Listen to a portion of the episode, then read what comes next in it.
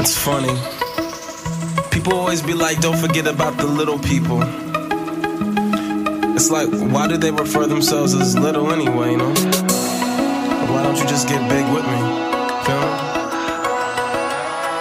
They can see it in my eyes. What's up, everybody? Welcome to another episode of John's Entitled Podcast, a partner of MoshPitNation.com. This week's guest is Dave Buckner, formerly a Papa Roach. Dave currently isn't in any projects. Uh, however, he is on ShipRocked uh, currently as of the time of me recording this intro and all that stuff. Uh, for those that don't know, Dave has been a part of the Stowaways, which is basically a, a cover band consisting of various members of other bands. Uh, if you checked out the episode of the Josta podcast with Oli Herbert of All That Remains, you would have heard that Oli is also a part of the Stowaways. Uh, also, this year on the Stowaways is Michigan's own Chad Nicefield of the band Wilson and a former podcast guest. Uh, ShipRocked looks like it's been a going to be a lot of fun. He is Legends is on the bill. Uh, I think in this moment was on there. One of the new darlings of the rock scene, Dead, is on the ShipRocked cruise as well. Uh, looks like a lot of fun. I have a couple of friends that are actually on the, the cruise itself and have always said nothing but great things. So maybe this time next year I will be doing a cruise. The first time I will have ever been on a cruise uh, seeing rock bands and maybe doing some podcasts while on the open seas. Uh, I don't know if that's something you have done. If you have done a cruise before or have been on ShipRocked and you listen to this, uh, hit me up on any of my socials Facebook, Twitter, Instagram, whatever. Uh, most of it you can find me at John's Entitled Podcast or John's Entitled Pod if you're going through Twitter, uh, or email me, johnsentitledpod at gmail.com. Let me know what you think of ShipRocked. Uh, if it's worth the money. I mean, by all accounts, everyone says it's a fucking blast, so. Um, I think I'm just gonna bite the bullet uh, next year and figure out how to fucking do it. Uh, it looks like it's a bit of a process. Um, I don't know. I got the passports this year, so I would figure that's maybe the hardest part of uh, going on an international cruise. But sounds like a lot of fun. Looks like a lot of fun. Booze, rock bands, like-minded people. I mean, how can that not be fun? So, hella jealous of Dave and Chad and all of those people that are out currently on the Ship to Rock cruise.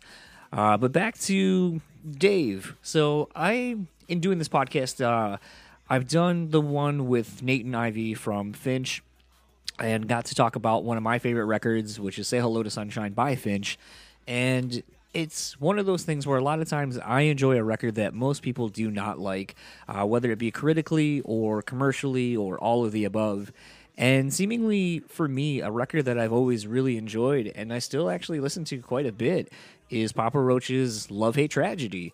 And following just the ginormous success of Infest, I just felt like that record did not do very well. Um, it spawned a, a decent amount of singles and so forth and got like a decent press push, but it just seemed like it kind of was left to die uh, once that initial push for the record was done. And it was just kind of sad that it's it's such a solid record, and I, I, don't think a lot of fans like it still. Maybe to this day, I'm not sure. Dave does say in this interview uh, that he's had people come up to him and say that you know, Love Hate Tragedy is the, their favorite record out of anything that they've done. So maybe it's one of those things that you know, with all the the peer pressure and all that kind of stuff, and and people being able to be removed from you know peers, that perhaps this is a, a record that finally will get its just due, you know, so so far after its initial release.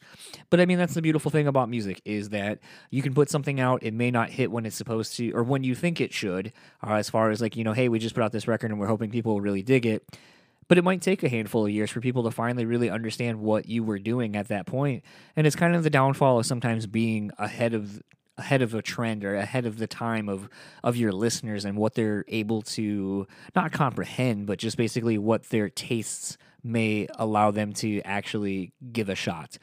Um, so we got to talk a little bit about love hate tragedy and just kind of the, the cir- circumstances around that album. Uh, we actually went into what it, the, it was like for the band when they were able to basically go on tour right as they release Infest. And what was interesting too is having done the conversation with Jarrod Montague of Taproot fame and you know hearing Jarrod kind of talk about the first tour that they were supposed to do where you hear from Jarrod's perspective like this is what was going to happen. You know we're going to cut it you know the US right down the middle. They were going to headline one half. We were going to headline the other. And then Infest came out and you know they just blew up on on the success of their first single And it's just one of those things where it's interesting to hear Dave tell his perspective on how the events played out from from the Papa Roach camp. And there's some other stuff that we kind of end up talking about in this chat as well, like you know my memory of you know just Alien Ant Farm being pushed heavily with Papa Roach, like that they end up making. Um, there's just this is just a really fun conversation I had with Dave, and it's not someone that I've ever met. Uh, I actually I take that back. I have met Dave before. We have had a conversation, uh, and I kind of talked to the talk about the differences between when I met him on the Love Hate Tragedy tour to where I met him on the Getting Away with Murder album cycle, and it's kind of interesting because that the day after I ended up doing the conversation with Dave, he kind of had talked to me a little bit about what it meant to him what I said uh, during this conversation, and you know it's reciprocated. I really wanted to take the time in this intro, as I said in last week's episode, that I really wanted to take the moment to thank Dave actually for being so open and honest with someone that really he doesn't know and has never really met. Uh, I mean, in the sense of like, you know, you meet your fans during meet and greets and stuff. And I mean, I know I'm probably just a, a face in the crowd. I'm not going to be one of those people like, remember that one time when you were here? I don't like doing that because I know that people don't fucking remember. So I'm not going to play that that card uh, with Dave and, and hope and pray that you know he remembered the conversation we had in a slew of like 25 or 30 conversations he had that same night with other people. So, um, but it is interesting because it does seem like between him and Jarrod, uh, or I'm sorry, Rob from Nonpoint, because uh, Nonpoint was on that tour, the Love Hate Tragedy tour that came through here in Grand Rapids, uh, that they both seem to remember that show and just because of how sparsely attended it was, but not through for a lack of uh, fan participation because I do remember the fans being pretty into the show for both Nonpoint and for uh, for Papa Roach, uh, myself included. But as a whole, this was just a really fun conversation I got to have uh, about a record and a time frame that really means a lot to me. Uh, given the fact that this is when I really started spending a lot of my own money on records that I identified with that I really enjoyed. And so to be able to talk to someone that's associated with something that just is such a, a, a deep part of my musical maturity or or uh, musical self discovery, even of sorts. It's just really cool to be able to to have you know this two hour conversation with Dave. And uh, it sounds like he might be doing some other podcasts. Uh, I'm not really going to be able to speak too much on that because I don't want to I don't want to say that he's going to be on someone else's thing and then find out it's just not able to work for a while. But uh, it does sound like uh, if everything works out, he might be popping up on some other podcasts that I have mentioned on this podcast a handful of times. Um, so hopefully he does do some conversations with those people because I think they will get some other information out of him and some other stories that I think uh, are awesome and interesting to hear. I, as Dave kind of, we go on so many tangents. We go on to Netflix suggestions and stuff. And uh, I might cut some of that out. I'm still kind of on the fence, but I do kind of really enjoy when you hear two people just having an interesting conversation. And it goes from being very scripted and, and, and by the numbers, like, okay, like here's where we're trying to go. And, and then we're trying kind of getting there, but then we keep deviating because of these side tangents and talking about things. And to me, I think that gives you a different, more inside look into the, a person's life and just kind of feel like you're a fly on the wall. So I really dig interviews like that. Uh, I don't even think they're interviews at that point. I think they're just conversations. Um, and I'm trying to get better about doing that with some of these people and just having a conversation where I sprinkle in questions that I want to know. So uh, the NFL playoffs happened, obviously. Uh, I put out the episode really early uh, Sunday just so I could beat the playoff games from ha- like when they happened. Uh, the Patriots ended up winning, and there was a little bit of a, a wondering, uh, oh, you know, they're down by ten, and can they pull it off? And and they of course obviously did. Uh, so the Patriots withheld their end of the bargain, upheld their end of the bargain as far as winning that game, and initially going into the Vikes. Uh, Eagles game, I definitely was thinking that the Vikings had it. They scored a really quick touchdown uh, to go up seven nothing, and then they just got their asses whooped thoroughly. Uh, it was really interesting, and uh, on top of that, you know, I had said in my podcast intro leading up to the playoff games uh, that basically looked like the Vikings, the way they celebrated their win the week before against the Saints, it just kind of looked like, you know, basically that they had gotten as far as they thought they were going to get. When a team celebrates a game like that, even under the circumstances of just having an insane come from behind walk off touchdown like that, like I understand, like it's a holy shit moment of all holy shit moments. That might be one of the greatest plays in NFL history, let alone the playoffs, that we will see for years and years and years. But it's still one of those things that when you looked at the team, they seemed to have celebrated like they won the Super Bowl right then and there, and they still had two more games to go. Um, and it's like you know I, i've seen that too many times where a team basically celebrates something and then it's like you're celebrating the wrong thing you still have so much more to do and it was a good run. I really wanted minnesota to be one of the, the first home team to play a super bowl in their home stadium but looks like we're going to have to wait a couple more years for that to happen.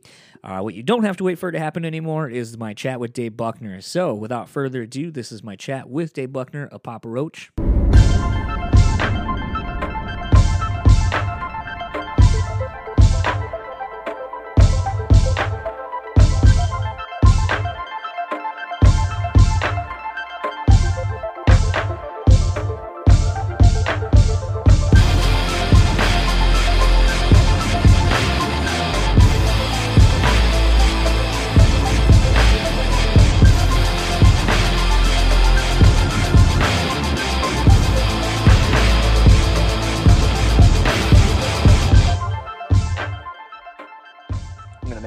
yeah, no, man, I, I'm I'm I'm free, man. I, I, I you know I set aside this uh, this part of the night just to talk to you, dude. cool Yeah.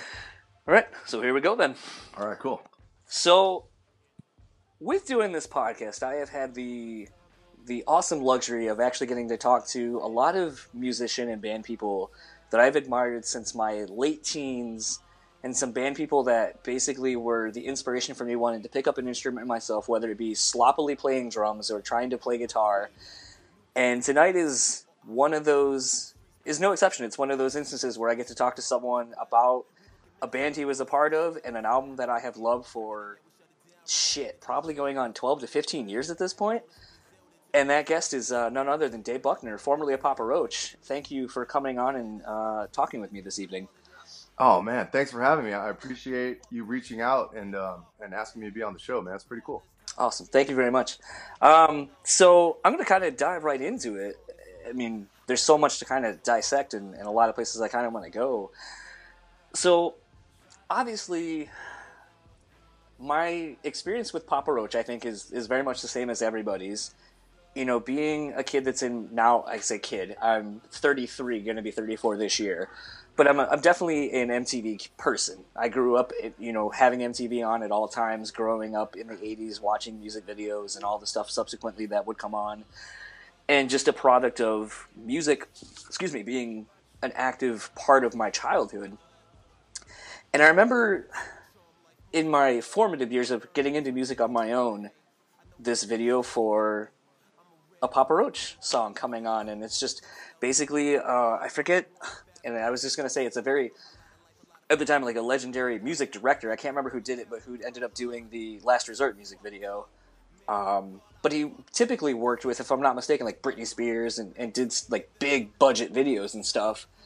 And I just remember this very basic video, like white platform, the band's playing on it, surrounded by fans, sort of a fisheye kind of look to it to get the wide perspectives. But just this very sort of aggressive, but also very intimate feeling video for for Last Resort, and like this lyrical content that was very different from what I was hearing growing up. And I just kind of connected with it. But I remember, and the thing about buying Infest when it came out,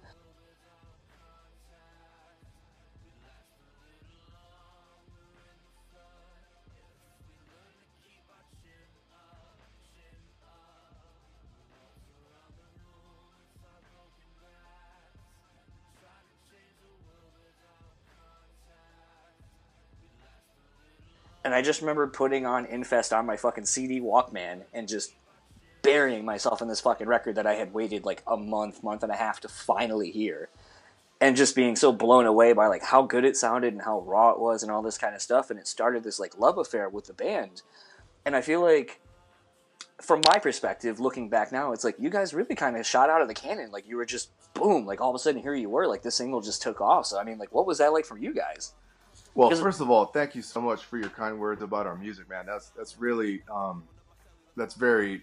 I have a lot of gratitude for that, and um, so I just want to let me express that to you first. Um, thank you for being a fan, and now that you are like a grown ass adult, you know what I mean, and now you have your own podcast, and and um, just to be able to be here is uh is uh just it's pretty cool. It's really cool, man. How how um just how life works sometimes. You know what I mean? Right. But um, and then and then um, and then just to address the the director of Last Resort was a, a guy named Marco Siega. ah, that's who, it. uh, Yes, yes, yes. Yeah, yeah, he went on to direct movies and stuff like that. He did our first two videos actually. He did um And then Last Broken Resort Cell. Yep. and Broken Home, Broken Or Home. Broken Home. yeah. Sorry. Yeah. yeah, Mhm. Yep. But um, so you're asking about the uh the the launch into the stratosphere that we experienced or whatever. Yeah, like, I mean, because yeah. like when I was talking with um, when I was talking with Jarrod Montague of uh, Taproot, he on the podcast we were discussing, he was like, you know, when we started off, the goal was to, you know, you guys would basically headline half of the tour from the West Coast, kind of going into the Midwest, and then from the Midwest going to, I believe, the East Coast, they would headline. But then what happened was, is in the middle, kind of going to the Midwest part of the tour, Infest just blew up to where you guys were selling like thousands and thousands of copies like one, every week, and then it was like, well, we're the headliners now. Yeah, man. Okay, so yeah, that's definitely yeah. Jarrod is totally correct. We were we had planned our first um our first tour, you know, to support that album with Taproot. Um, it was us and them. Yeah, just exactly like how he he he tells the story. And I actually read I read that in his book, and I read Yeah. that story in his book, and I thought it was it brought back some really cool memories of touring with them and how much I really like just respect those guys as people and musicians and just how cool it was to to take that ride and have you know to take that ride with them you know to be on this tour and because until the album came out like we had done um you know we had toured locally you know what i mean and built our fan base and then became a regional band like west coast type band uh, before we got a record deal and then uh, when we went in and recorded the record and then um, um, you know, it came time to, to support it, you know, they sent us out, you know, in our um in our this white van called we had called Moby Dick. You know, we, took out, we started the tour in Moby Dick, dude, the Great White Whale, you know. right. It was just us in a van and a trailer, and we had done a couple tours before the launch, before the the the main you know launch of the album, and literally like we were playing in front of like you know maybe five to ten people to like in a good town, maybe there was a hundred people there Right. you know? And uh, one of those shows like we got to play like at cbgb and you know a couple of pretty cool venues you know along the way.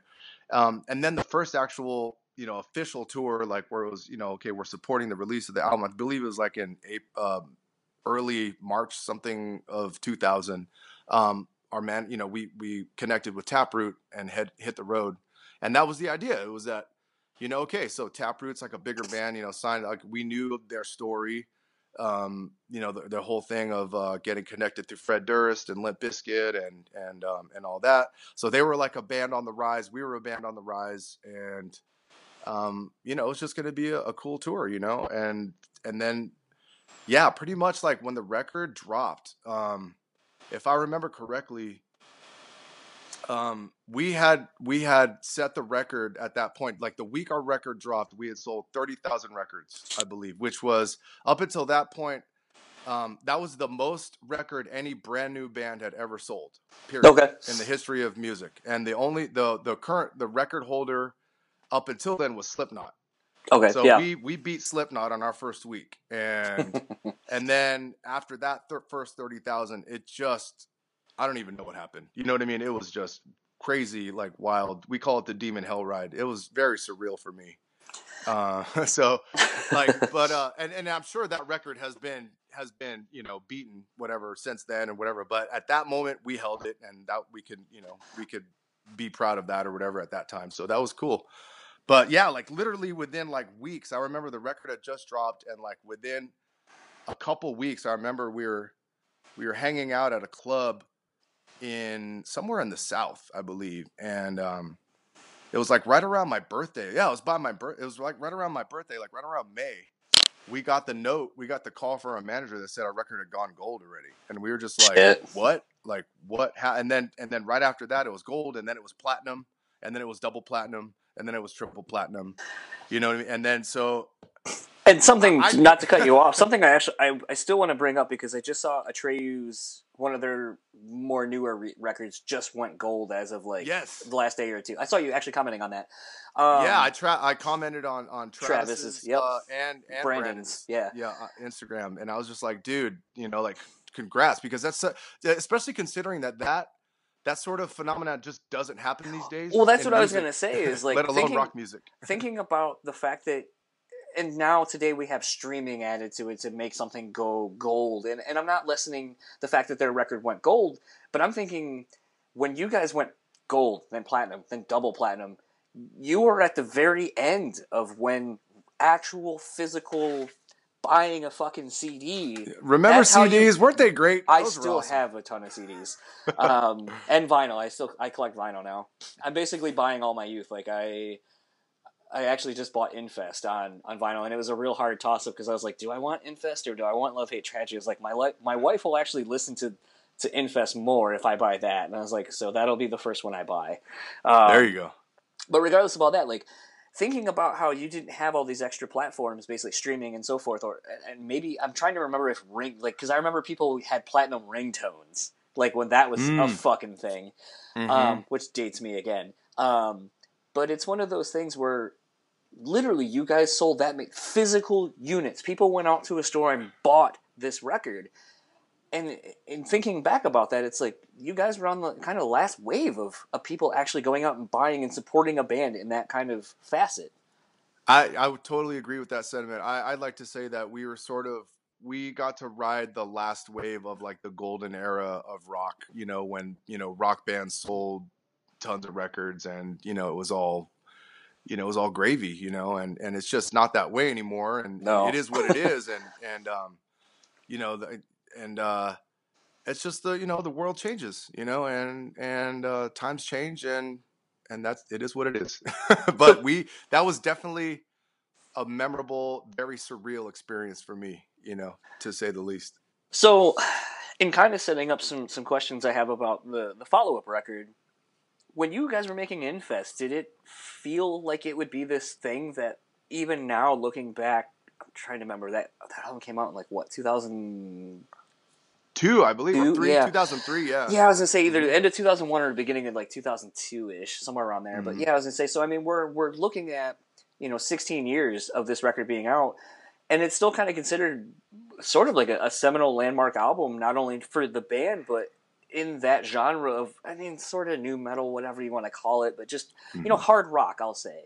Mm-hmm. And it was like this resurgence of hard rock between bands like Korn and Limp Bizkit, bands that would kind of become your contemporaries, you know, very quickly. Mm-hmm. And it's interesting to think of you guys making this record and being like, did it feel like it was this thing that you were like, wow, this is like this is a solid fucking record we just made, and it's gonna, I think it's gonna really catch on, or was it just one of those you're like, these are good songs, we can we can get behind this. Like, did it feel like it was gonna be as significant as it ended up becoming? You know, are you talking about Love Hate Tragedy, right? No, I'm talking. I'm talking about Infest Oh, at first, kind of setting Okay, up, setting up Love Hate so- Tragedy, kind of going into talking about the recording of that. So yeah, recording Infest for me, I don't know what it felt like to the other guys, but for me, I felt like okay, you know, we're we're this is our first record, you know, my first major label record, and we got a good batch of songs. We learned a lot making that record. It was our first time working with an actual producer. You, know, You worked working with Jay Baumgardner. Yep.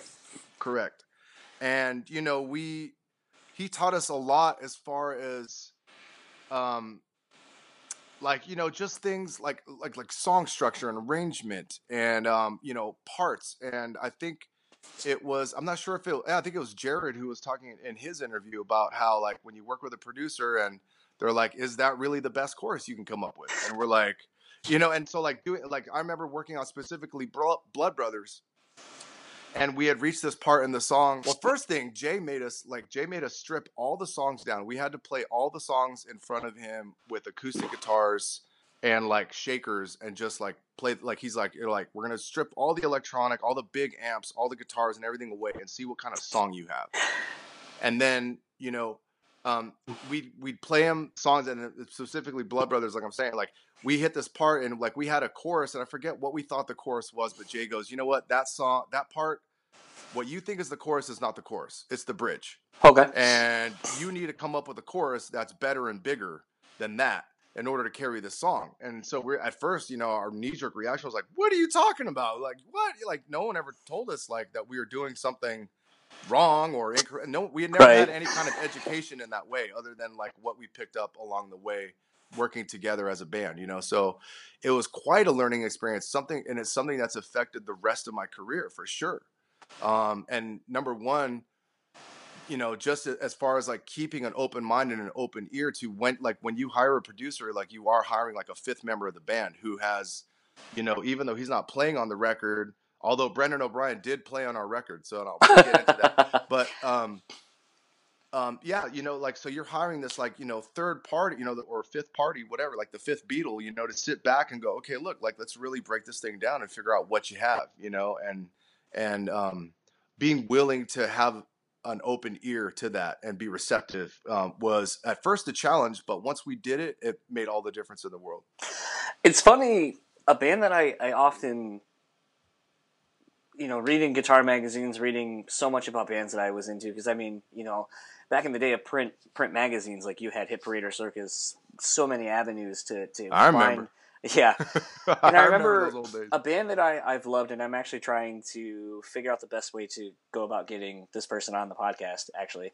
Uh, I remember reading in Guitar World, Christian from the band Blindside, and he yeah oh yeah he was like, when I write songs, I write them on acoustic because I know if they're heavy on acoustic, then it's gonna obviously translate when I put it on an electric guitar. Wow. And it just like blew my mind when I heard that. I was like, oh my god, no wonder these songs are so good because like he's brought it down to its most basic form, like the songs.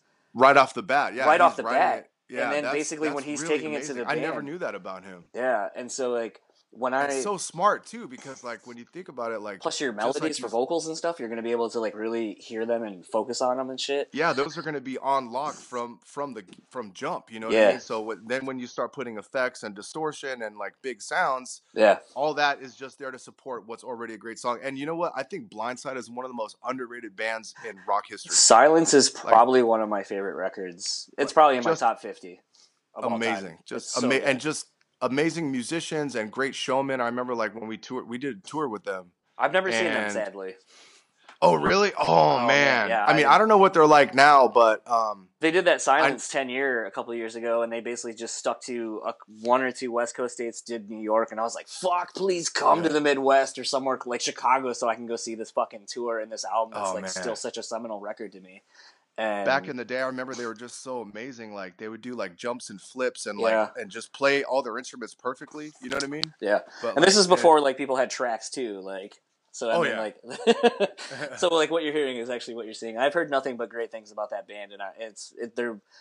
I've thankfully have knocked off most of my bucket list bands. Like Refused was one of my bigger ones, and I've now seen them twice in the last like five years. So, uh, Blindside. you know what i've never seen Refused live dude man? as they, much as i've listened to shape of punk to come like literally like it was in 1998 that was the only record i was listening to man like So that was it man. What's funny about that record? that and the far record Far Okay, yeah. water and solutions Actually, it's funny. In the last uh, couple of days, uh, I've been reminded of things I've said and, and something I was actually just talking with my wife uh, yesterday. We were at the bar having some drinks with some friends, and I took over the internet jukebox and I played Uh, because when I got in the car, she was listening to this record, so I played the big single off it. But I played Vast, if you remember that band.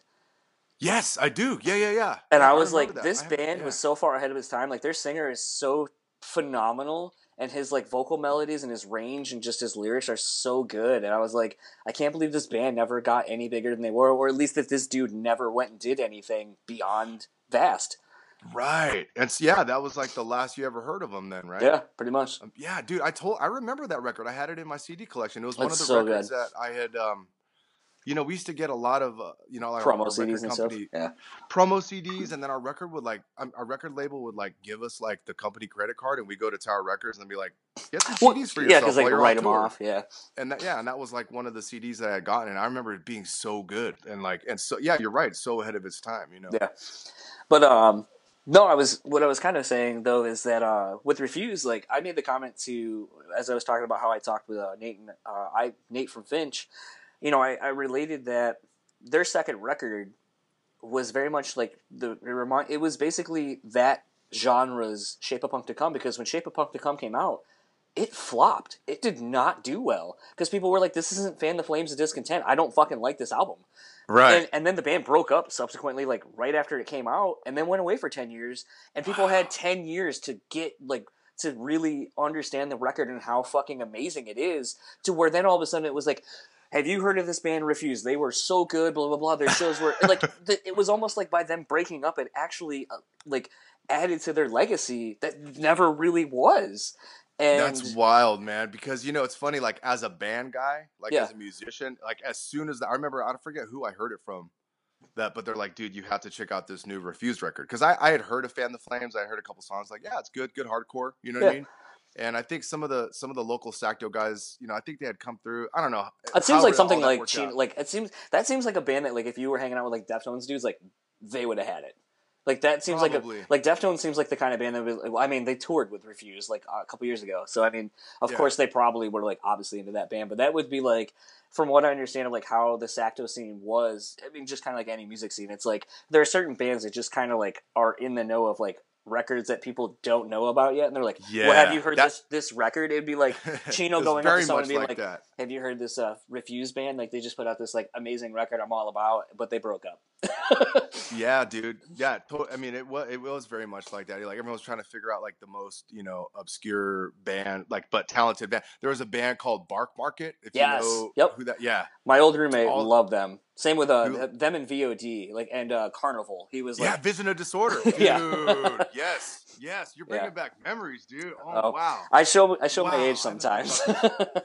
wow. Well, you know, I ain't afraid to say it, dude. I'm I'm a I'm an old dude. I'm an old vet. I'm a veteran of this rock and roll thing, and and um, I go back. So like, all, yeah, you're speaking my language right now. but uh, going back kind of to to your band, so I mean, we kind of talked a- just a little bit there about the success of Infest and just kind of how it basically, to use a wrestling term, hot shotted you right to like, you know, you're you're getting your videos played on MTV. Like, you know, I think you were even like pretty high up on TRL when that was, or now now it's a thing again. But Yeah, Uh, when yeah, we had was like number on. one video on TRL for a while, and then Broken Home went. I think I believe it was. Um, we released it and it went to number one, and then we jumped in because I don't know if you ever seen the the Broken Home video, yeah, but it's pretty intense. It's a Yeah. pretty intense video, especially when you It's, start like, not- smashing all the stuff in the house. Yeah, and it's Yeah. not really the kind of video that like there wasn't a lot of that really happening around that time. The only But, other um, video I can remind it reminded me of, and I think it came out right at the same time, was Korn Somebody Someone. It was really dark and like they Okay, started sma- like okay. the shit was that was was kind of that the the one with like record? Was yeah, that what it was that is? issues. Okay. It was like them in the subway tunnel, okay. And then like So- shit started crumbling as like the the breakdown at the end started coming in, and I was like, this feels. Oh, and it had like the same okay, okay. saturation to the video as like your your broken home video did. So Mhm. I was like, huh. And I, I can't remember if the same dude or somebody that was the same like worked on the videos, but they they kind of had a very similar look to it a little bit from the actual like saturation of the video. See, I'm I'm that Hmm, nerd who cool. like remembers that. Wow, shit. dude. Yeah, you know all kinds of stuff. This is rad. Um, but the so with the the broken home video, I remember like it we it got played. We it went to number one, and then I forget whose idea it was, but it was um one of someone someone in our camp's idea. Like we're like, let's go on MTV and retire the video so we can go out on top. Oh, So as soon as it hits number one, like as soon as it hit number one, we went on the show and we're like, you know what? We hit number one. We don't want, you know, we don't care. We don't need this video to be played like all day, every day, like the other one. yeah. Let's retire it. And like we we had Carson retire the video for And us. then I like, think that's on- what started the retirement after what seventy five days or something like that. If it was I don't I don't yeah. because they started yeah, retiring after videos they after that. retiring Yeah, videos, right? yeah, Okay, yeah. Holy Wow, shit, I forgot about that. man. Yeah, I forgot about that. Man, Wild. bringing back my childhood. um, If I, I don't know if you remember, but one of the times we were on TRL, we did a we did a boy band dance. That was my idea. We did like a little Backstreet Boys like Vaguely uh, remember that. jiggy with it thing. Like, Yeah. I wish I could find the clip on the internet somewhere, but it was it's pretty funny when you look back at that. so, as as we kind of have talked a little bit about this whole conversation and, and with you know Shape of Punk to come and, and Finch to say hello to Sunshine. You guys put out a record that I still hold in very high regard. It is probably I mean, and this changes depending on the mood I'm in and, and all this kind of stuff. But I would easily say Love Hate Tragedy is probably my top hundred records of all time. Um, Thank you. There's very much like how I point to, and I have some notes like for those that you know won't see this, but like literally I have like two pages of notes. And something that I wrote when I was just listening to the album before talking to you right now, there's so much growth that everybody in the band had from that record from from Infest to this. Mm-hmm. And I mean, like even like like on a song like there's this decompression period is like probably I think to me like the the song that showcases the most growth as the band because I Mm-hmm. mean like there's it's it's not about being loud and, and pushing it's it's a lot about what's not being played and allowing the song to breathe to really showcase Jacoby's lyrics but the the song allowing building a vehicle to kind of just put you in this this this kind of mental state kind of of sorts Mhm. and it's Mhm. like there's even like a triangle like that Mm-hmm. i hear like before like the the chorus kicks in and, and stuff like that Mhm. and you know listening to the record it's like to me when i listen to it it just there's so much growth that you hear that you all collectively as the band you just went to this next level and i remember i mean obviously uh fuck i'm totally blanking on the the first single that was like the because Oh, she loves me not. She, she, loves lo- me not. Was the she loves me not, and. I remember you guys did the song, the video with David Meyers because it was a big thing for the uh, making the making the video thing and talking about how different members of the band couldn't handle being in that like fucking tilt a whirl thing, and uh, random information that it would give. It was like, well, this is Jerry's wife or girlfriend, and she's a Playboy playmate, and you're just like, why does that matter? and then like weird, you know, like what- you know what's crazy about that? They're still married to this day, man. They that's I think yeah, you're right. They were just dating at the time that we made that video, and they got they ended up getting married. shortly and, after, if uh, I'm not they mistaken. have like they have uh, two two beautiful uh, girls, you know, together, and um, yeah, man, they you know they kept they kept it together, dude. It's pretty cool. but uh, it was really weird, like seeing like at the time really interesting effects, like the uh, how they threw in like background actors, like superimpose them into different stuff in the background of the video. And at the time, I was like, like, wow, kind of like subliminal, subliminal Yeah, thing. That was yeah. actually my idea as well. oh, was it? I was like, dude, I want to put like subliminal stuff in the video, and um, I remember Dave Meyers being Dave like, oh, Meyers- yeah, Dave Meyers had the idea to do it in this like you know broken rundown carnival thing. Yep. And there's even stuff that he put in that video that um that I didn't even catch till later. Like just like stuff that kind of they're like little mind worms, little visual Yeah. little little eye worms that kind of like you don't realize what you're looking at till you see it later like um it- like okay, there's one reference and this hasn't been confirmed. This is only my opinion. but there's a scene where there's this dog, right? And it's it's to t- this plastic chicken. yeah, right? yeah, And um, if you think about the subject matter of the song, right? okay, And um, which is about you know Coby like uh, and his his interpersonal relationships with like his wife, which a lot of a lot of Papa Roach songs are about that. right, But um, there's like this Rottweiler, this wild rabbit Rottweiler that's that's like trying to escape, and he's chained by this chicken, right? Yep. And and I don't know if this is if this is just me, which it probably is, but in hip hop terminology, there's like a it's kind of a misogynistic term, but they would call like cock. um no, they would say call uh, women chicken heads. Oh yeah, It was it was like a Wu Tang thing, chicken head, Yeah. like a you know like a like a front like a, a trifling girl, you know what I yeah, mean? no, exactly. So you have this dog who's being chained down by this chicken head, and, was the like, dog being like the dog, like being a dog, like, as a yeah. like Coby's a wild dog, you know Yeah. what I mean? Like, and Oh, I don't know, like, okay. so I don't know if I don't know if that's just you know, like, so you're like a wild animal. You're out there on the road, and like you know, you're like you Being got your dog. chain, you know, she's holding you, she's holding you down. You like you just want to go out and run wild, but there she is. And I, I don't, I'm not sure if that was Dave Meyer's intention, but you know, it was like maybe a couple years later down the line when I kind of put that together, and I was like, I wonder if, you know, and I, it's never been confirmed. That's just my theory, but I'm that kind of, I have that kind of brain that kind of sees things a little differently than other people. Um, so there's that. You just, I don't know how this, I mean, I, I kind of can follow the train of thought, but you just reminded me of the song No Pigeons. The, Right? Do you remember that song? The, the, From, the answer from uh to No Scrubs. Uh, no scrubs. Yeah, yeah. Yeah. No pieces. Yeah, I and remember then, that. then I was just thinking of uh, I think there is a song called "Chicken Head" by uh, Youngbloods, if you remember them. right. Yeah. Yep.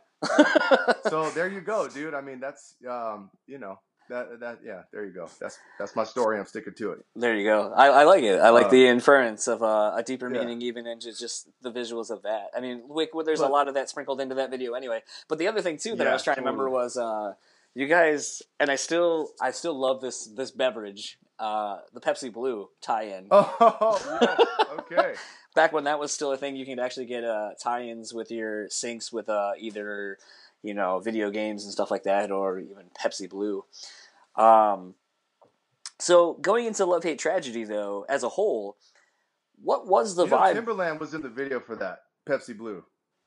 Was it really? Saw the, the video, yeah, the video. well, there was there was like cars. There was three there were three edit two or three edits of that. There There was, was, two videos. We shot one one video um, that was shot in Sacramento, and it had us setting up like you know sort of a renegade stage setup, and like Yeah. kids coming to the show, like, Yeah. and they would follow us around Sacramento, and it ends.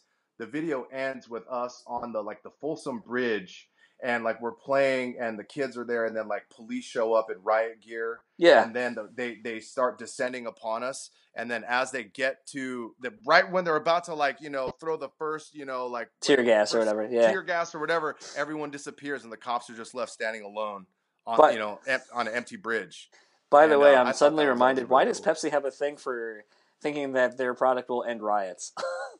dude i don't Because 20 years later, Yeah. they have the Kendall well, Jenner that, thing. that, that video had not that video was before the pepsi thing you know um right. and I I'll just tell this story. There's there was a uh, there was um I don't know if I should tell the story. I don't know. Maybe I'm throwing a little bit too much of the industry in there, but so that video we shot that video, and it ended up being we shot it with the um. There was these brothers. I forget their name. They're uh, it's not the Dust Brothers, right? No, not the Dust okay. Brothers. Um, I can't remember their name, but anyway, awesome director. Turn like the video was amazing. Great, Yeah. great video. But then there was some kind of issue with like Avril Lavigne had just released a video, like right at like before we were about to release our video, she released this video for this uh, this song called Skater Boy, Yep. and it was like very very similar to the video that we were about to release. Okay. So there was some kind of like internal like freak out where they're like, dude, we can't or MTV was like, we can't play this video. I don't even know if that was like I think that's the reason they told us, but maybe they didn't I don't know if they wanted that maybe they didn't want to like air the video because it had like, you know, you know, kids going against riot cops or I don't know. Maybe that had something to do with it. right. But other than that, like the, the rest of the video was a very similar setup where like she was setting up around town and like there was kind of a gorilla. Yeah. thing. So Yeah. there was some issue. We had to scrap that video, and I always regretted doing that. But um, and that's when this this Pepsi deal came through, and they're like, and they got this big time director Sam Bayer, um, Yeah. and who like had shot like just I don't know like just huge re- like I think he'd done like Britney Spears and all these other you know huge videos, and so like they came with this huge budget, and it was like two million dollar budget, and and um, you know MTV was like, well, if you know like if you do the Pepsi video, like we'll pl- we'll give you you know guaranteed rotations or something like that, which ended up not panning out, and Yeah, um, it ended up just being a commercial for Pepsi, which was and every the crazy thing about it is everyone thinks that we made all this money off it. We Probably made not. zero dollars. How, made, how like, many the- cases of Pepsi the- Blue do you still have? Yeah, none, Oh, none. damn it. So, um, you know. That, I don't even think we got like free soda or anything out of it. It was like it, it was like it's funny because in the papers, you know, in, in the news, it was like, oh, Papa Roach did a two million dollar deal. It's like, well, yeah, Pep, you know, like yeah, Pepsi and and uh, DreamWorks, our label, they they somehow got the money, and we ended up not, you know, we had nothing to do with us, you know what I mean? But that was the story that got put out there. But anyway, that's a little insider information, just in case people thought we were like scoring some big money off of that, but it wasn't, you know, it wasn't that way. It's very amusing. The uh, post I just made on Facebook about how I was prepping for this. A friend of mine just still texting me, and she goes, "I just saw your post. All I have now stuck in my head is uh, "Life is a Bullet" stuck in my head just on repeat." And I was like, Oh, yeah. so very That funny that that, was a- uh, that she cool and apparently she's uh probably working at uh at the bar, and we'll probably play it on the on the touch tune. So there you go. You can get your uh, Life what- is a bullet. We had, Life is a bullet. They um they put it in an episode of The Sopranos, I believe. Oh really? See, I, Yeah, I've never. That's still a show I've never actually watched.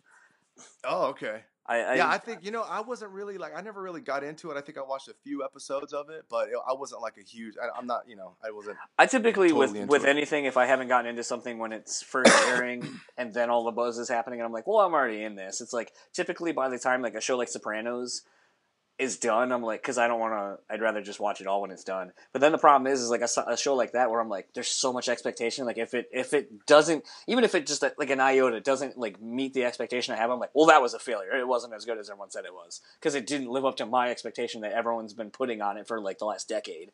So Yeah, dude, it's you know when the hype machine gets going, dude, it's kind of you know it's it's hard to you know sometimes like shows. My favorite shows are the ones that like come out of nowhere and like there's no hype, there's nothing around it, and they're like the best thing. Like for me, like Black Mirror on Netflix. yes, yeah. man, dude, I'm t- it's like that's like my favorite show since. I'm like two seasons Zone. behind, but yeah. Actually, I just Oh, uh, I binge awesome. watched. Uh, I had a good day off a couple of days ago, and uh, ended up watching this show called uh, "The End of the Fucking World." It's a like BBC show. I've seen it's that. like yeah, I've seen that. I've I haven't watched it, but I've seen that on my Netflix. it's it starts off like it intrigued me because it's like the synopsis was like he's trying to find a way to kill her on a road trip, and she's trying to escape her world. And I was like, okay, this sounds weird. So and it was only eight episodes. So I was like, and it's like 22 minutes. I was like, if this sucks, I'm not wasting too much time. But it starts off one way, and you're like, okay, I think I kind of got an idea of how this goes. And then I think it's episode three where the, the big thing that fucking happened, the, the crux of the show, and like where Okay. it kind of goes from there. like the like the hook that finally gets you in. Yeah, like the thing, Okay, the thing okay. that happens, and you're just like, whoa! And then like as shit keeps happening, it's like things kind of change and the characters kind of switch roles and shit. And I was like, what? okay, like this is kind of fucking weird and, and kind of all over the place. So like that's it's a solid show that I'm like, if you're into, if you don't mind like BBC type shows, like because it's definitely a BBC st- uh, production, I think. Uh, So if you don't mind like accents. Like my wife fucking hates it. She's like, I can't do it. I can't deal with accents. So I'm like, well, this isn't a show for you then. Uh, it's really good, and the the way they end this first season of it definitely ends on a cliffhanger. Where you're like, what happens now? Uh, and then the other one I watched All was right. uh, this show called Atypical with uh, Michael Rapaport. Oh, And did you watch that? atypical. That's that's uh, it's about the kid with uh he's Autism. Aspie. Yeah, Yeah. He's he's Asperger's, right? Uh, I don't think So, it's as good. Oh, real, real quick, babe. So, um, John says "End of the fucking world" on Netflix. Oh, Make a note. Yeah, I'll- real I'll, quick. Okay, cool, man. That's Just solid. handle that business. Yeah. We're, we're, we'll probably check that out. Like, You can plow through it, but I think it's like took me like two and a half, three hours to watch the whole whole series. Um, no, I dig, I dig atypical too, man, because um, we I, I, I have it reminds me of like Freaks and Geeks and shit. Like it's like serious but like funny, and it rides that Yeah. line, and it's so good. Yep. And it, I don't know if you cool. finished it or not, but uh, it ends on a, an interesting cliffhanger. Oh no, I, we haven't finished it yet, Oh, so yeah. I'll have to get back into it. Yeah, my wife, my wife's Show very love. picky about shows, and she, I got her to watch this. Like, I think you're gonna like this because, like, I tried getting into Ozark. She didn't. She was like, "This show's stupid," and I was like, "You gave it like the first, like the voiceover for the first like three minutes. Like, nothing's gonna happen in the first three minutes." But like, that show was fucking intense. If you haven't seen that show, uh, with What's Jason that? Ba- Ozark with Jason Bateman. Oh, oh, yeah, dude. Oh, yeah, we- Holy yeah, we shit! That, show. Yeah, that was amazing, dude. That show that was fucking intense. Oh, and then, uh, yeah, like, uh, there's so been good, so yeah. good. Ozark. Anyway, random So, side tangent. I think we were talking about one of our records. What Yep, Love Hate Tragedy. Yeah, no. Okay. uh, so equally as good as any great show on Netflix. Uh, you go from Infest, and how's that for a segue? and uh, you guys go into the studio to record what would end up becoming Love Hate Tragedy, and what's interesting is like I I feel like for as much buzz as you guys had for like I mean like you said you went double platinum maybe even triple platinum by the time the whole touring cycle was done. Yeah. I mean like cuz you guys did crazy ass tours like you did that uh tour with like Eminem and I can't remember what the tour was called.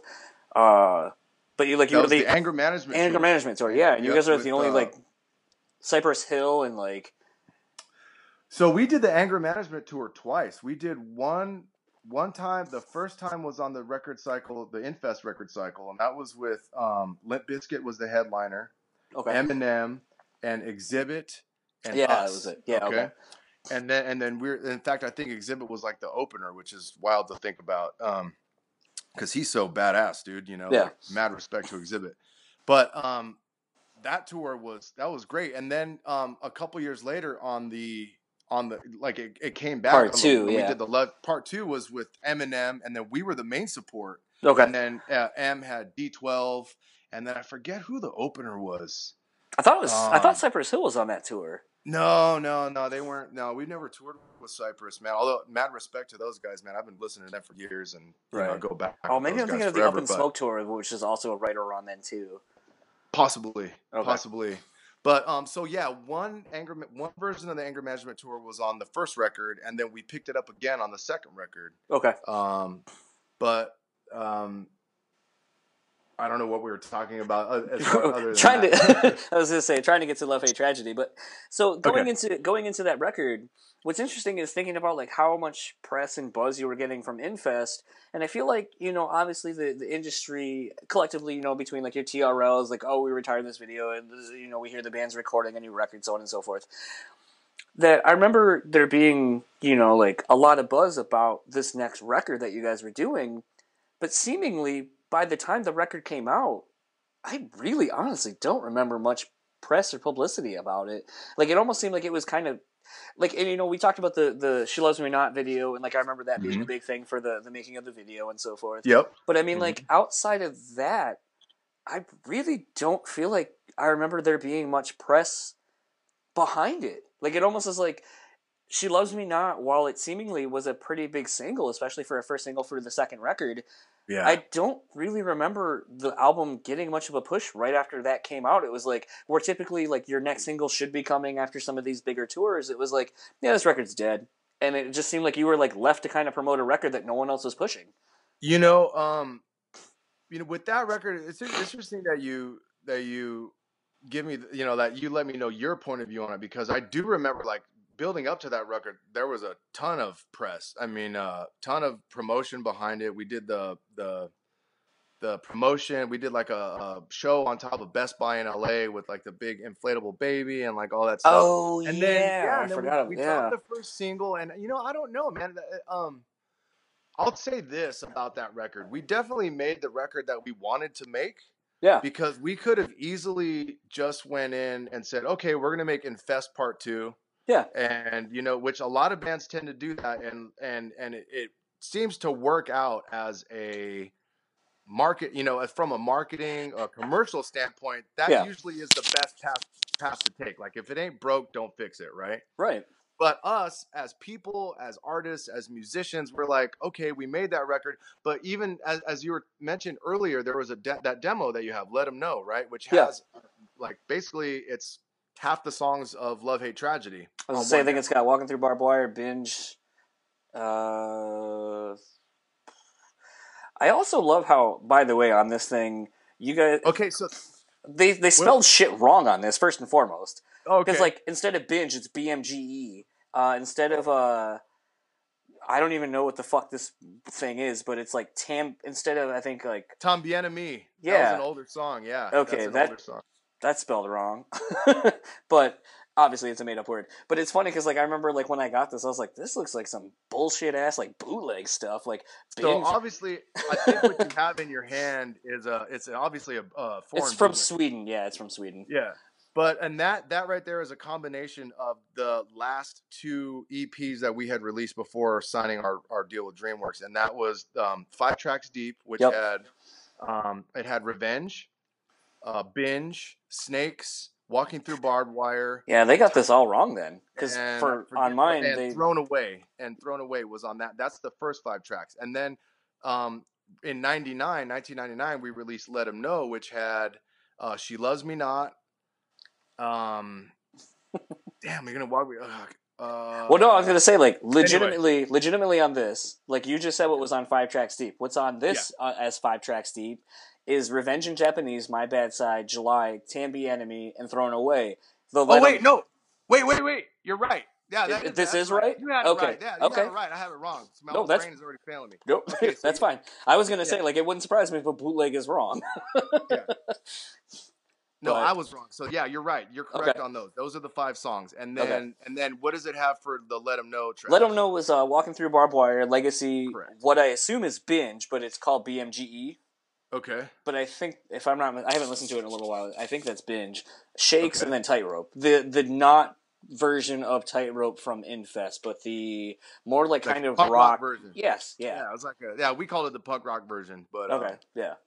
So, um, you know, with with with that EP, we had already started even before we recorded Infest. We had started branching off because you know we have different, we have multiple influences. You know, Right. like uh, as musicians and whatever, and as a band, we had already started um exploring like more punk rock more straight ahead type rock so that's like she loves me not um which is like straight ahead rock not quite metal but straight ahead rock mixed with um rap and Right. then and then tightrope which was like we called it punk rock it's not not really punk rock it's more just like rock and roll but um so we had already and then walking through barbed wire obviously too so we had already started experimenting with that direction and then when we went into make infest we brought all those songs to jay and those were kind of like jay was like okay let's focus you know like you know i really like last resort and i really like you know um snakes and i really like thrown away and so let's write some more stuff that fits into that mold and like make the best record you know this kind of record. And so we were like okay cool. And that's when we ended up we wrote you know songs like we wrote dead cell and like between angels and insects and stuff like that but with so with let them know we had already started branching off so when it came time to like make love hate tragedy we were of the opinion we're like okay like we made that first record we have a choice like it was like a fork in the road. It was like do we want to just regurgitate the same stuff from the first record write a bunch of you know infest part two songs or do we want to like you know try something a little different? And like um we took that we took that uh, you know that ethic and and ran with it you know what i mean? We um and even down to like we didn't even bring jay back for that record which like you know we probably you know commercially we probably just should have like went in got got jay back wrote a same you know wrote a bunch of new songs you know same new songs but we didn't do that. We we went out we wanted to we had wanted to make a record with brendan o'brien Mhm. since, since we were kids. And so like that was us kind of like like he made some of our favorite records ever. So like he was the engineer on uh Rage. Magic from wasn't uh, he? Red Hot from Red Hot Chili Peppers. He was the engineer on that record, not the producer, but the engineer. He produced Rage. He produced STP. Um, he produced I forget who else, but you know he was like right. He was like at the forefront of our mind of like that's who we want to produce our next record, and um and so the label kind of just really allowed us to to make that choice for ourselves instead of trying to push us to do what they wanted us to do they're like okay if that's what you really want to do then go for it and you know and own it and we did.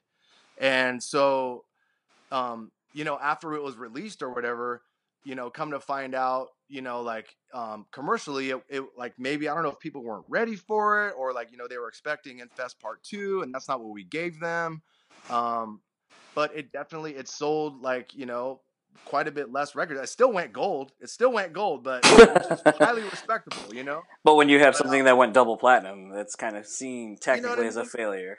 Yeah, Sadly. and um, and and you know that I call that that was like our first lesson in the ups and downs of the music industry. You know what I mean? Like they call that the sophomore slump or whatever you want to Mhm. call it. Some bands never recover from that. Some bands like take that and like it eats them up and then they break up and then that's it. You never hear from 'em again.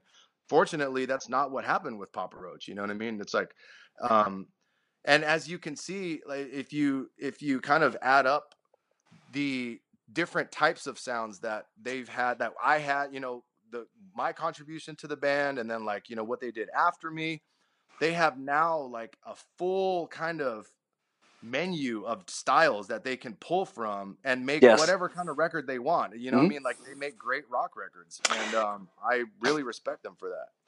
What uh what I mean can you I mean obviously with making the record what was kind of the vibe of, of when you were making the record because I mean to me like when I listened to it not saying that Infest wasn't serious in any way shape or form I mean I think songs like Broken Home and, and a lot of that like you know like those are obviously serious songs with serious lyrical content and stuff behind it mm-hmm. but the thing is is there just seemed to be kind of like a, a sense of melancholy over the whole and no pun intended like even a black cloud of sorts over the whole Right. record but I think really to me as a listener just showcased the maturity of the band at that point. Like a band that wasn't like okay, we're gonna like like you said like rest on the laurels of what you had already done, but like you know this is a direction we want to go in and showcase that we are a more mature band and, and capable of writing more memorable parts and making better songs that have better you know go to better a lot more than just having like, oh, here's a cool riff, here's a cool riff, here's a cool riff.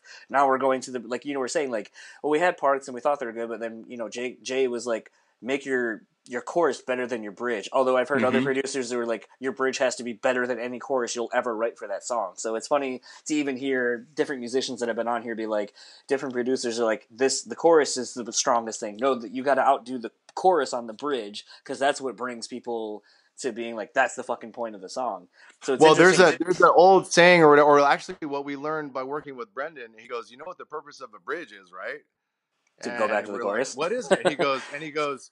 Uh, what does a bridge do? It takes you across the, you know, takes you across whatever expanse and brings you home.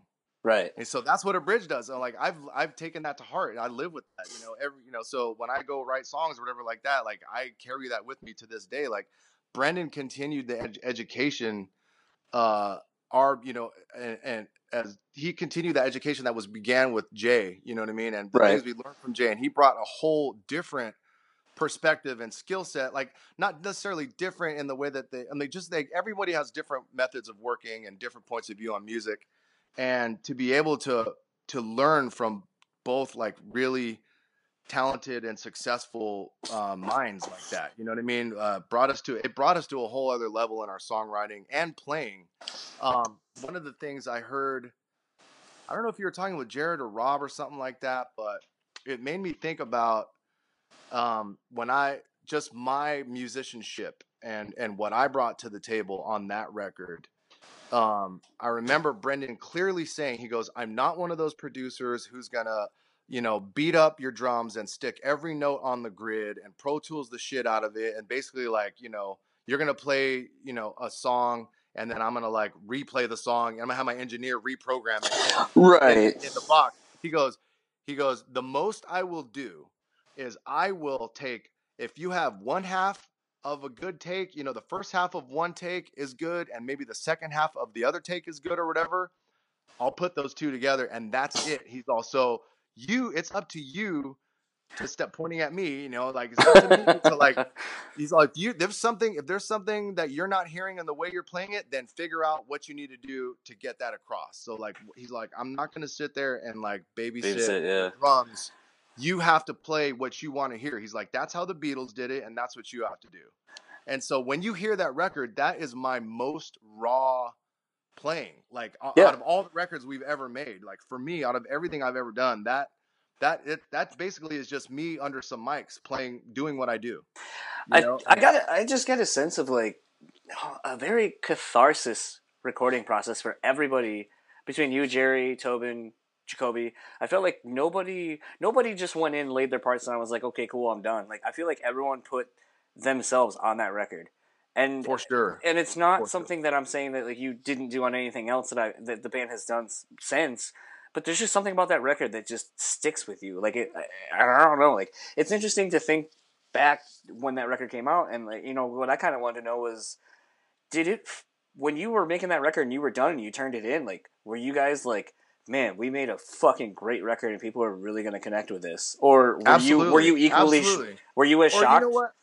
I I didn't really know. Like, here's the thing, man. I at that point I wasn't really concerned. I mean, I just had faith that people, the right audience, would hear it. You know what I mean? Mm-hmm. Um, and maybe it was a little bit of my naivete to assume that, like, whoa, we put out one platinum record, like this one will go platinum too. You know, like so. But um, you know, but from a artistic standpoint, when we turned that record into the label, like we were, like you said, like we were very much emotionally connected to that record. A lot of that record is documenting the trials and tribulations of what we went through during the touring cycle of Infest. Like they always say, you have like your whole life to write your first record, right? And it's literally true. Like we had like maybe four months to write the next record, and, and, then go in and record it, and then like two weeks to. Uh, we had like a, I think we spent two weeks in L.A with Brent. Brendan came up to Sacramento, spent like a week with us, went home. We went to LA, recorded uh, the bass track, you know, like the the fun, uh, foundation tracks, right? Like drums and whatever. And then we all went out to Atlanta for the for everything else, like all guitar overdubs, vocals, and mixing and everything. And I stayed out there the whole time. I didn't like. I was so attached and still like so involved in the music, you know, in the creative process that you know, the consensus of the band was like, no, we're all going to stay here until the record's done and then we all go home.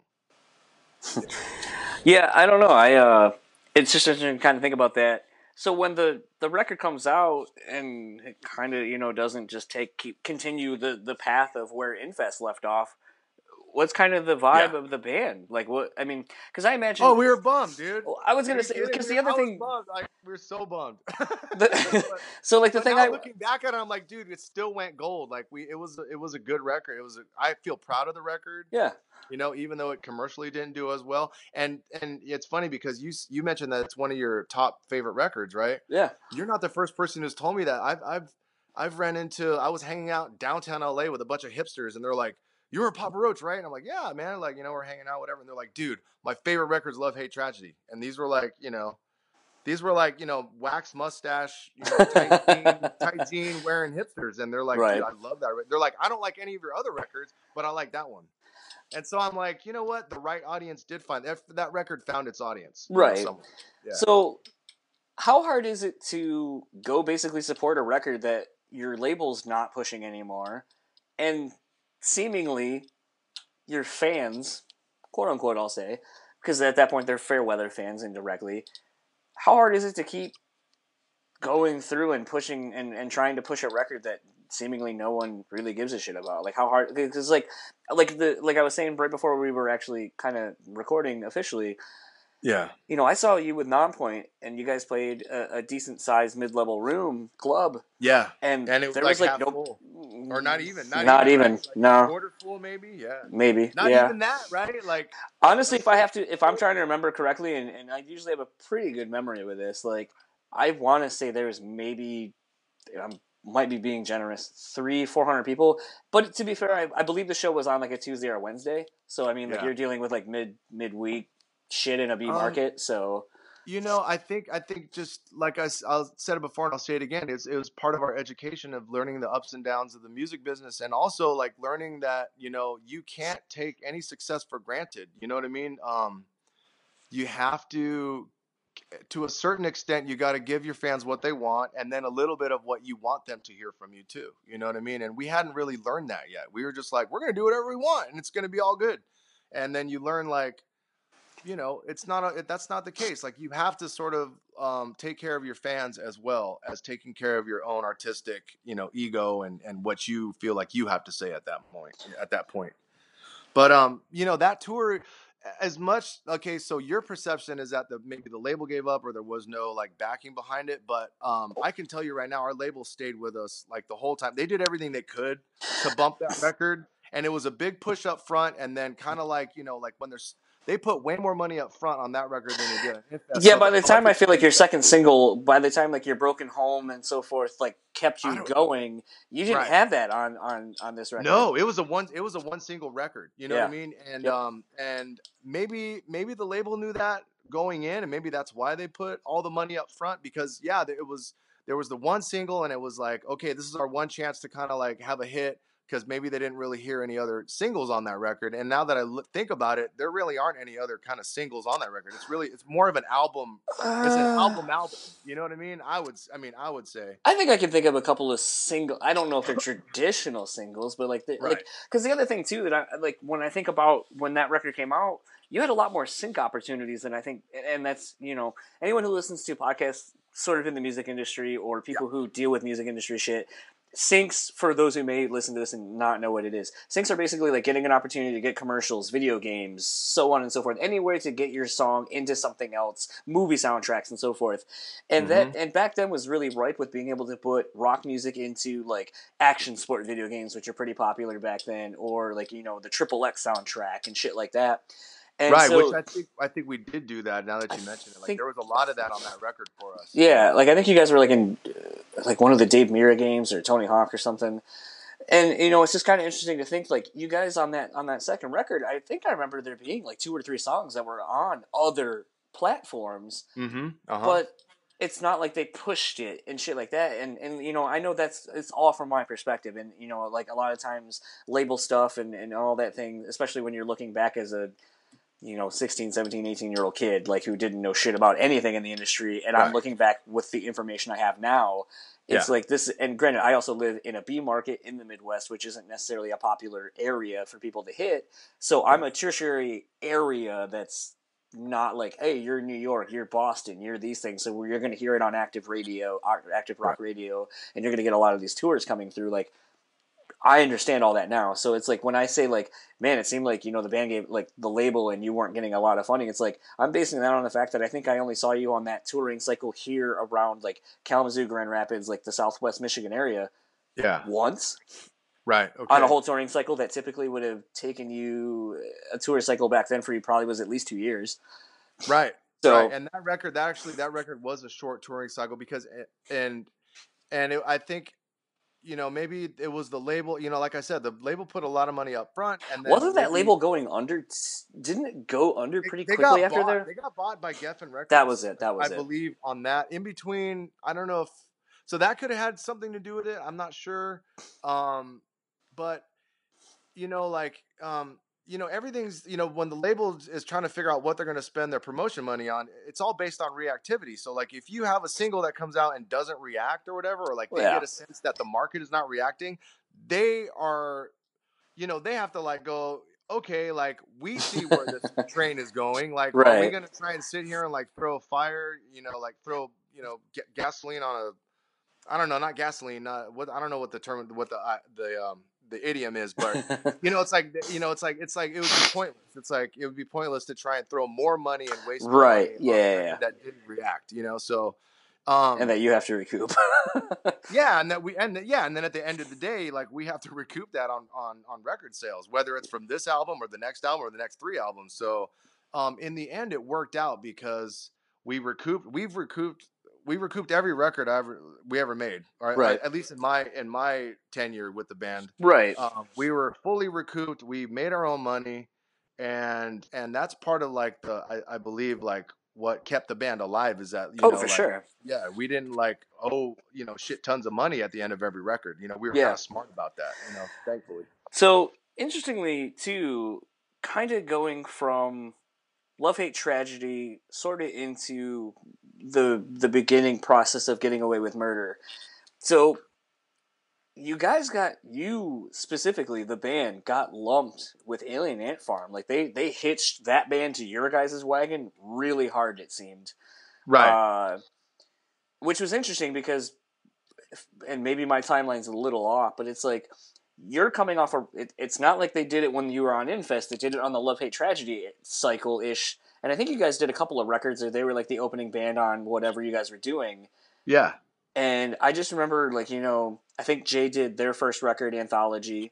Uh huh. Um, and you know, there's just a lot of like Papa Roach tie-ins to Alien Ant Farm, and it's really Well, yeah. There's a good reason for that. It's because we signed them and they were on our record label. They we had our own imprint on DreamWorks. was that the Ran- not Rancho Cucamonga? No, the It was called El Tonal Records. that's it. And so the story behind that is that, um, you know, we go back with Alien Ant Farm to like way before we ever got signed, like years before we got signed. We used to trade shows back and forth with them, and we built a great friendship with all those guys. You know, like those are like our homies, you know, from from around the way, you know, so to speak. And um, we had literally, uh, this is a true fucking story, man. Coby and I and Dryden made a blood pact. We slit our fucking hands and shook and made a deal that whichever band was the first one to make it, we, you know, that would help the other band come up after whoever, you know, made it first would help the other band come up later. Okay. And so,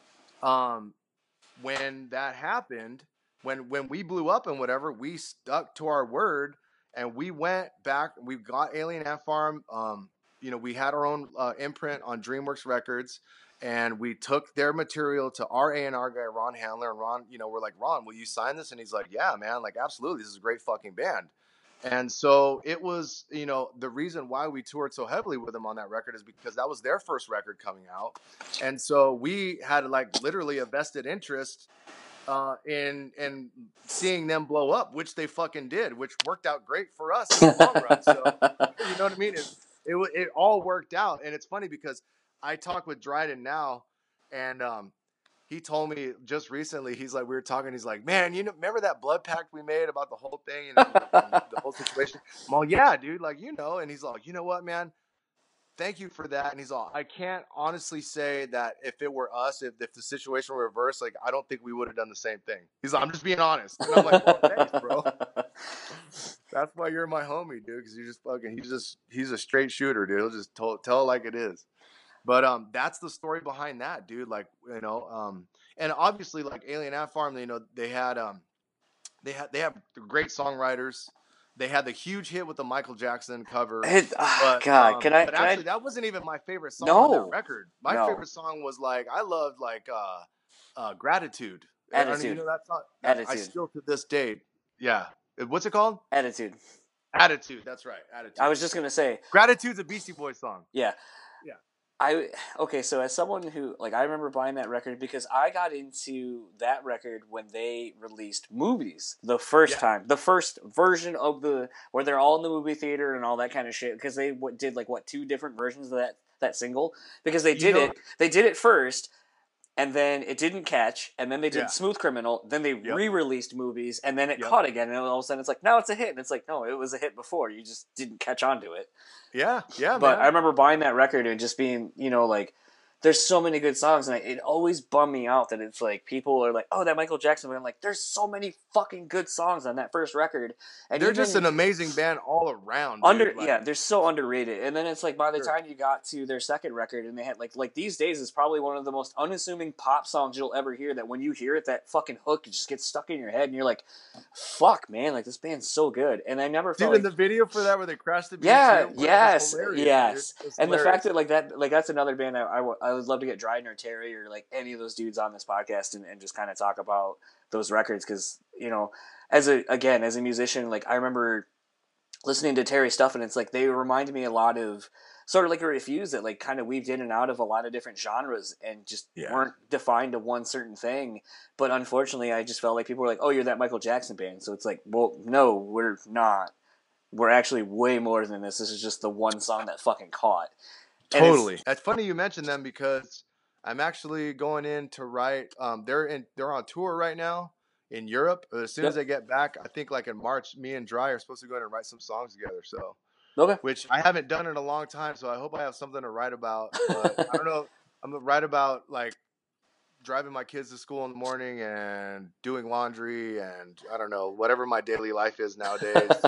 it's definitely I, I live like the most chill like non rock and roll like non yeah dude i just like man you can write a gnarly song about like paying taxes and shit I know, I just did my taxes yeah sweet which i uh, actually just did so yeah. but um but yeah dude like you know um yeah dude just like mad respect to alien ant farm and and one just another one of those totally underrated bands dude and they were they just did a tour a couple years ago the make america rock again tour, yeah actually it was like two years ago with like yeah Yep. POD and Ant Farm and like Crazy Town, and I went to go see them in Fresno, and um, or not, yeah, somewhere around Fresno. It was like at a campground, and uh, it was just cool hanging out, hanging out with those guys, and and uh, you know we, you know, at this point, dude, we've all been in this thing in this game for so long, and and we're like family at this point. You know what I mean? Like I'm super tight with like Marcos from POD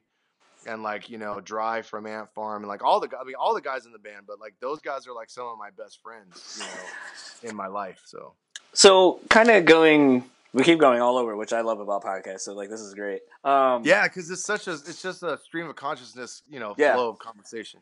So, when you guys were obviously coming off of the, I hate using the word failure. I, I won't call it a failure. I'll just say the the not as successful record with Love Hate Tragedy and going into to going getting away with murder. So here's a, a fun weird thing. I remember street teams were getting really popular around the time you guys doing this record, and I joined your Oh. guys' street team and got like a poster for like what that ended up being actually you can't see. I'll have to show you it like when we're done with this. I have the Cool. the eight x ten, the promo photo of you guys like in the warehouse and all that shit, like that you guys Ah. ended up signing eventually when I Yeah. ended up meeting you. And uh, I remember like getting all this stuff, and and it's funny because like as a as a young person, I was like, man, I get free shit and early access to concerts and shit, and all I gotta do is just like go put posters on somewhere. These guys are stupid. And then like I realized like now as I look back, I'm like, I'm a fucking idiot. I did so much work for for them to get like rewards, and now I understand like no, they they knew what they were doing. Like, yeah, getting some kid like a fucking free ticket to a show who like put posters yeah. up around your town. Like, of course that makes sense now. But at the time, I was like, you guys are dumb. like, I'm getting free. Right. Well, like, I mean, and you know what? Let me just thank you because you know if it weren't for you and people and all the fans who did do that stuff, like our street team, like I owe so much to our street team because they carried us. You know what I mean? Like that was. Like, I felt like that was definitely a guerrilla, like a grassroots market that you guys did for that record. mm-hmm. Um, and what was interesting too is like when that record came out and like Getting Away with Murder came out, the the single, and it had like the very like stock market, you know, kind of video that I'm remembering. What's interesting is like looking back on that record. I don't listen to that record a ton just because it's it's a very for me, like that came out in a, in a weird time in my life because it's like you know you're figuring out who you are as like a young adult and like you're living on your own, but like there's just you know all that shit and drama that kind of comes with it. Yeah. And so like I remember when the record was coming out and and all that kind of stuff. And what's interesting is like I remember this this kind of like like if Infest was kind of the record where you're like you, you, had nothing to you had everything to prove but like nothing to gain per se because you're like oh we're just we're signed and we're getting to do the thing we love and it's youthful yeah. youthful energy and whereas maybe Love Hate Tragedy is the record where it's like we're more serious and, and we're we're very intro, introflective on the music we're making. I feel like yeah. getting away with murder because of everything that you had gone through previously. There's a there's very much like a a lot of animosity on that record that I that oh, comes oh, yeah. across. And to me, oh, it's like oh, because of do you think? and it's like I almost feel like you guys were taking like the the the the industry kind of turning on you and like not being as like stoked on you and being like, oh, this band's done, sophomore slump, so on and so forth. You're like, sophomore slump y'all think that? Fuck it here's this record and we're coming out like almost like a like it's almost it feels like how some bands come out with their first record where they're trying to like swing for the fences. And i feel like yeah. that's what you guys were doing on this record like that's, you think we're dead like ex- here we're coming. that is exactly i mean you nailed it bro. Like that is exactly our mindset going into that record. I mean like after you know we're like are we gonna let this last record be the end of the band, or are we gonna take this uh, and learn from it and and figure this shit out and and uh, pick ourselves up by the bootstraps and and uh, and just go kill it? You know what I mean? And hence the name. I mean, even like the name of the album itself, "Getting Away with Murder." I mean, like we came back from the dead and ended up with like a double platinum record. You know what I mean? Like Scars, like Getting Away with Murder. Like there's so many great songs on that record from my point of view. I, I love that record. It's one of my favorites, you know? Um, but um, even more than like love hate tragedy to me like because there's a vindication in that record yeah you know what i mean and like the lyrically the subject matter um, you know there's a lot of um, dealing with i mean the same kind of stuff that you know always was written about like dealing yeah. with you know substance issues and like you know personal uh, you know uh, personal issues, um, being self-reflective, looking at the world and being like, "What's my place in the world?" Like the world's kind of fucked up. What's going on? You know what I mean? Um, and we took all that, we took all that like kind of angst and like vitriol and the things that we were feeling and just like really threw it in that record. But then on top of that, we approached every song like it was like we were writing a fucking single. Right. Like so, like it comes across. Song, yeah. Like, we wanted every song to be a fucking hit song, like Infest. We are like, dude, yeah. we want every song to like, you know, stand up on its own, like all killer, no filler. You know what I mean? Yeah. So, um, that's where we were coming from on that record, and it's interesting that um, I was listening to the to the podcast you did with um, Jarrod and Jarrod Montague of Taproot. Yeah. And he was talking about how they had Toby Wright, they work with Toby Wright. Mm-hmm. Well, um, before, okay, so going into Love Hate Tragedy, there was only one producer that we wanted to work with, and that was Brendan. So that's what we did, right? Going into this record, we're like, okay, let's be a little bit more strategic, you know, and let's have like an we had meetings with very like many different producers, um, and so like we met with um, the DeLeo brothers, like Stone uh, STP, STP, yep. Uh, Robert, you know Robert and, and Dean DeLeo, um, and who ended up being producing uh, Alien Ant Farm record after after that. Okay, the second like, we one. We met with them. We met with um, we met. Oh God, I can't even remember. What, but my point is, one of the producers we met with was Toby Wright. And Toby Wright, we played him all the songs. Like we had gotten our best shit together, right? Like we, I think we played him like we sent him like maybe 15 or 20 songs. Okay. And then we had a meeting at the DreamWorks office, and he walks in and he was like, "Yeah, I maybe hear three songs. I hear three songs. Uh, I'm gonna have to rewrite. I'm gonna, you you have to go rewrite like the rest of the record. I only hear three songs." And we're like, "You know what? You're not the guy." So we, we sent him on his way, and then uh, we met. Oh, one of the other producers we met with was Garth, who produced the Garth Richardson? record. So he was, uh, you know, he was in contention, and then we finally ended up. Um, we decided on going with with um, Howard Benson, and couldn't have picked a better guy to do that record. I mean, he just delivered everything that that record needed at the right. He was the right guy at the right time in the right place, and he, you know, he once again working with him was another another you know step in our education as far as like learning how to craft music. You know, because like Howard. Howard, I don't know if you know this. Like, he's not only a music producer, but he has like a he has a degree in like uh, aeronautics, and like he's like Yeah. a really super smart dude. Like, really just like goes above and beyond just making music. And so there's this whole thing that when he goes in and makes records is like his techniques and what he does to songs, as far as like adding loops and like um, you know, making things a little bit more like industrial and like electronic sounding and like filling sounds out and the way he approaches his sonics um just really paid off in that record like and you can hear it I was gonna say I can hear it on even on Getting Away with Murder, like your tom fill going into the chorus, like it pans when you have a decent like stereo or headphones. Your tom Right. fill pans, uh, almost like as you're playing it on your kit, like it pans from that side of the kit to your through your ears. So yeah, there's Yeah. there's a lot of that that you know. Now you're saying that, I, I can think of, and yeah, interesting. I didn't. I never put that together until just now. I was like, yeah, it does. It has like all these like little studio like tricks to it.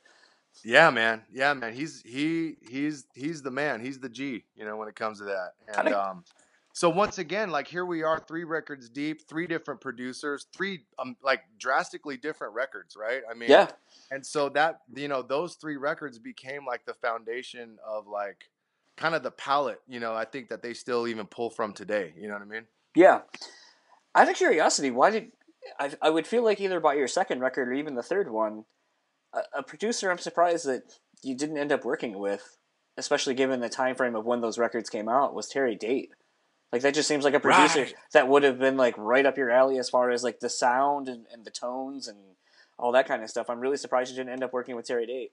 You know, man, I don't know why either, dude. I don't. I'm not even sure if we. I think we had talked about calling Terry, but um, you know, it could be like a thing of like you know because the Deftones work with him, and it's such a part of their kind of signature sound and stuff like that. At that, like around the fur and stuff like that, and Mhm. like um, and so maybe because you know because we're you know they're sort of like at that point um in our career, whatever. Like there was like, you know, they're from Sacto, we're from Sacto. They're kind of like our musical older brothers, so to speak. You know, we Right. kind of watched them come up. You know, we saw them play local shows. We saw them get their record deal. So like, it was almost like, um, maybe subconsciously like uh, a wanting to carve our own path and do our own thing. You know, instead of just being like a, a Deftones. You know, riding the coattails of the Deftones. You know, so to Right. speak. Yeah. So that could be it, but I don't know. You know what I mean? I'm just kind of shooting, shooting out there. You know. No, it's, it's as I kind of was looking back and kind of going through the discography. It's like I'm really surprised you guys never worked with the Deftones at all. Or I'm sorry, not the Deftones, not With worked Terry? with uh, Terry Date because I mean it's Yeah. like that was like he kind of had a lot of the the sound of the big records at that point, and it's like from a label perspective, I feel like they would have been like, let's try Terry Date. You know, he Right. did all these Pantera records. He did all these, you know, all these records. And I'm also kind of surprised that even, although trying to figure out when it would have worked best for you, I'm also kind of surprised no the label didn't try pushing you on like Ross Robinson. Right. You know what? I think I think we did reach out to Ross, and he was like, "Nah, I'm cool." yeah, yeah. I think that's actually that was that's I think that's a true story. Yeah. Okay, He like he wasn't even down. He was like, "Nah, nah." That- He's like, "I already did sucks. Slipknot." At that point, like he had done Slipknot, and then he had done at the drive-in. Yeah, So he's like, "Look, he's like, I already been, I already done all that shit. So like, I don't, I don't want to go backwards or whatever. I think that was his like." Actually, if I'm not mistaken, because I, I talked with Evitz recently, and I think right around that time of you doing your third record is when he did that record with Evitz uh, and The Cure out at uh, Olympic Studios. So he probably was, Yeah. and I know that was like a two year process. I think from what Evans was saying. So he might have been booked up on that. So I mean, part of that is sort of explained there, uh, if my timeline's correct. But uh, Yeah. so kind of going back to getting away with murder, something I've kind of wondered.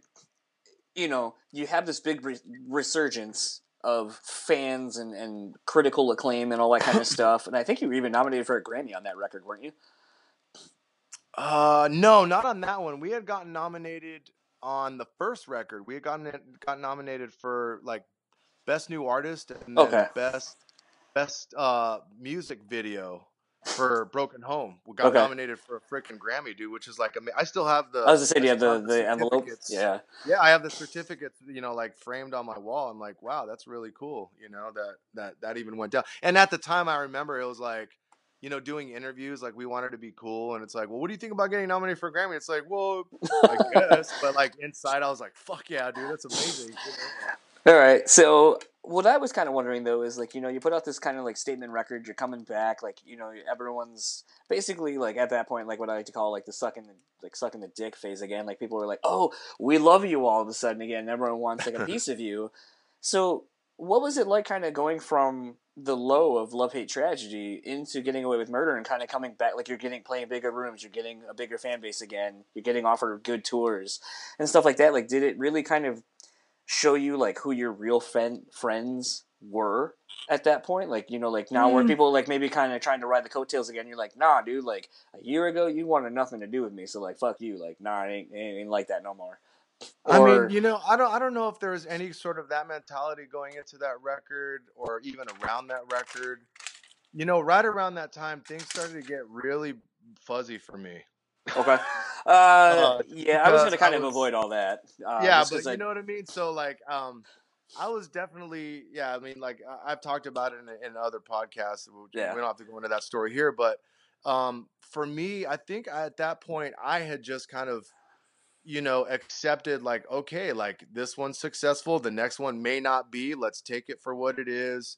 Um, you know, like let's be grateful for the success and and um, and you know, I'd like to say that I didn't have an ego about it. I've always, you know, tried to be like a humble guy, but I think, you know, a little bit of the rock star um, playing the role of rock star had started to kind of take over for me a little bit. So maybe there, you know, my head got a little big and, and whatever. And um, so as much as I tried to stay humble, I think that um, it got the better of me a little bit. And so, and, and it's almost like I can't even really speak to what people thought around that time because I, and I was just so, I was just so in the zone of like doing my thing and then also like trying to trying to you know hold hold myself together and hold the band together um that um I wasn't really paying attention I guess to our presence in the media that mu- much except for I would check the message boards I remember that I remember I'd stay up late at night and check the message boards and see like all the all the fans like you know, oh, they did this. What are they doing that for? Like this song sucks or whatever like that. And I remember being really like affected, so I had to like had to stop. I had to stop myself from and uh, I had to stop myself from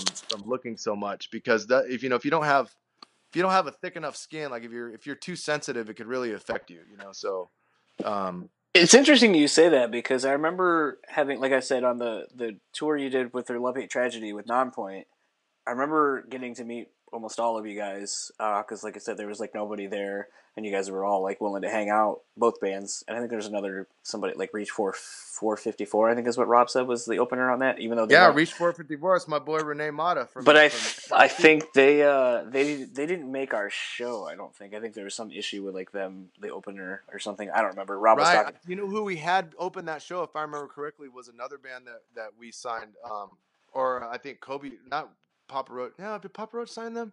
Anyway, this band Die Trying, who's friends. Yeah, that was it. Yeah. they're the one. They were the openers on that show. Um, but something I remember, it's you know, it, it is kind of whatever it is because I mean, like you know, like you said on the other podcast, you kind of go more into to this era of of what you were going through personally. Mhm. But like I remember when I met you on the Love Hate Tragedy cycle, like you were very much like this. Like we were talking about something, like it was very chill, very whatever.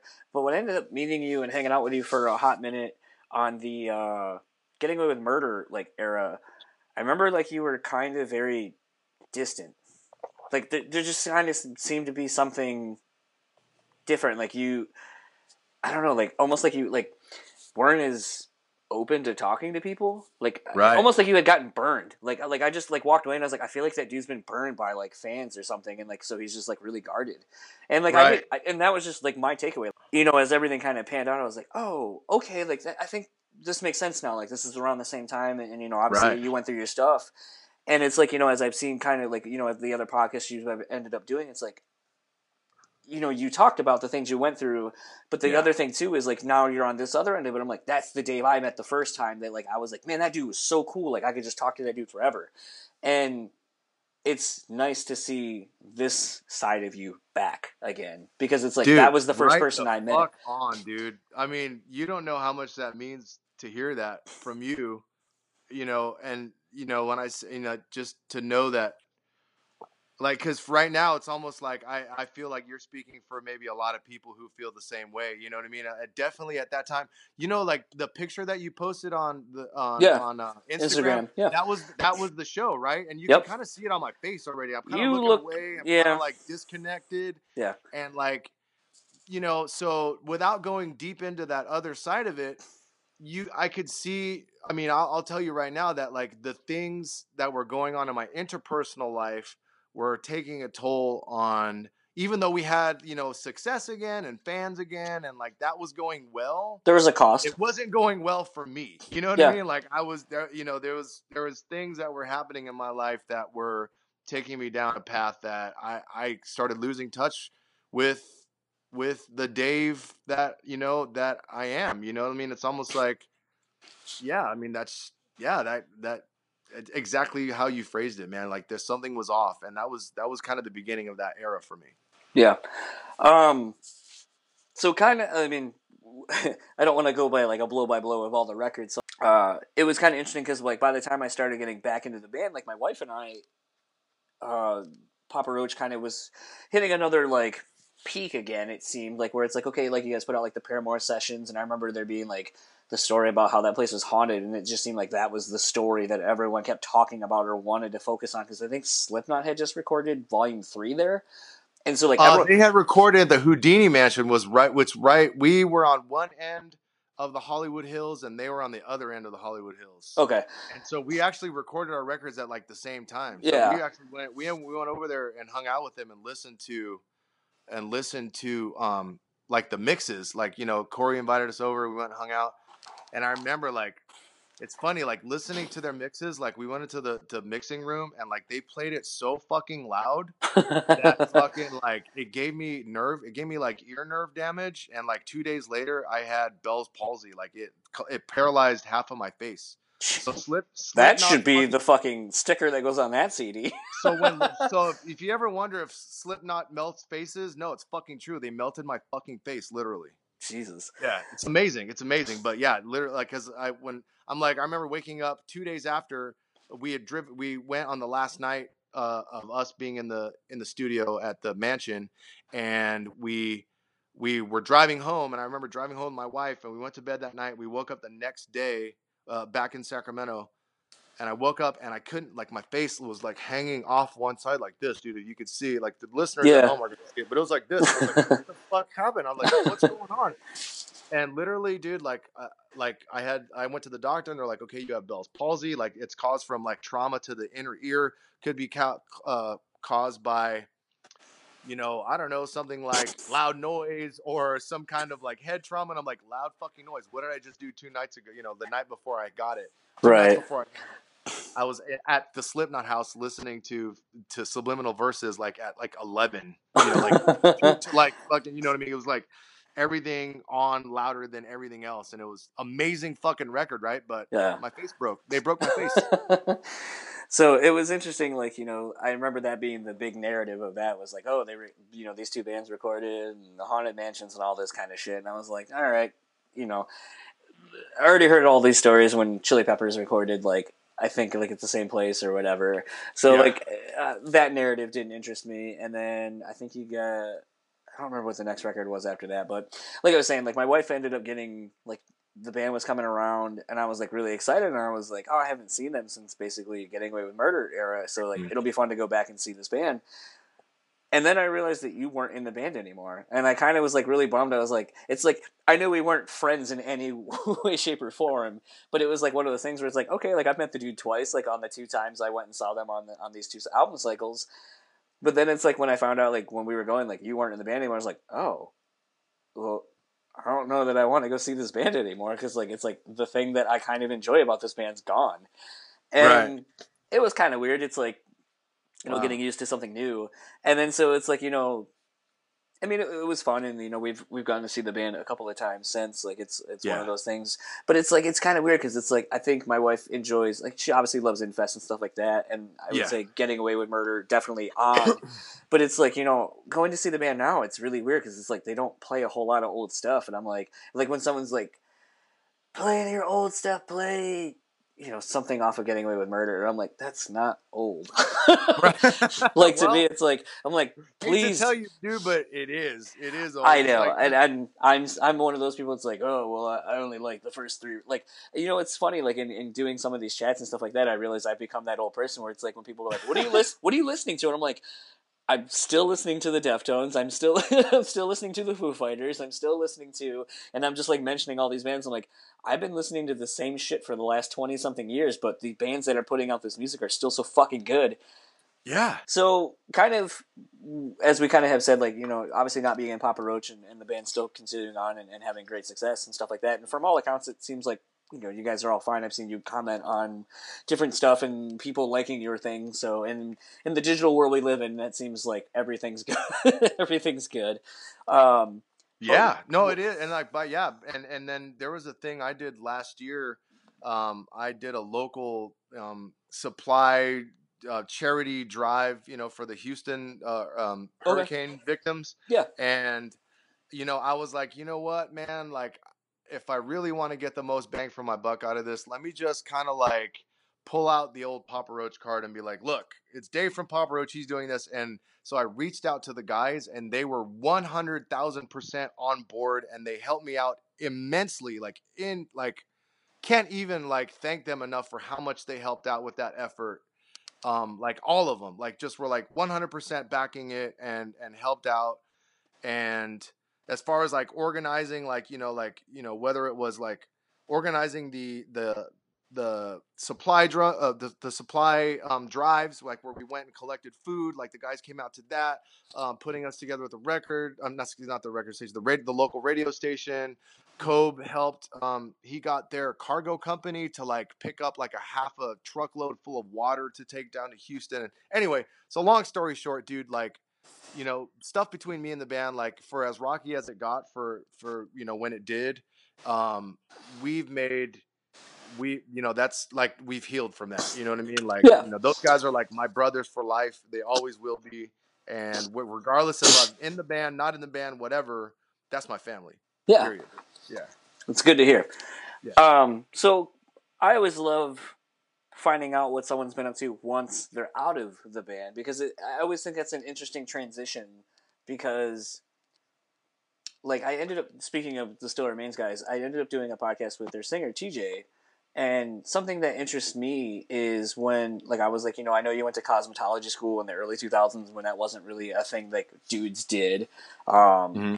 and so on and so forth and I was like, but what does it look like, you know, when you're done with the band you've been doing for like 10 years since you were like late teens probably into your late 20s mm-hmm. and then you mm-hmm. got to get a job and i was like how does that look on a resume? Because to me it's like while i understand there are so many skills that you learn from being on the road from accounting to maybe graphic design to you know things like that that are real job real world skills right. sometimes job people don't understand that. All they see is like well you didn't have a job for the last 15 years. And you're like right but I learned so much. so I'm always interested in like what the transition looks like when you you go from like a, a band touring constantly and that's that's your livelihood into I'll, I'll say more like a you know more normal nine to five kind of a thing.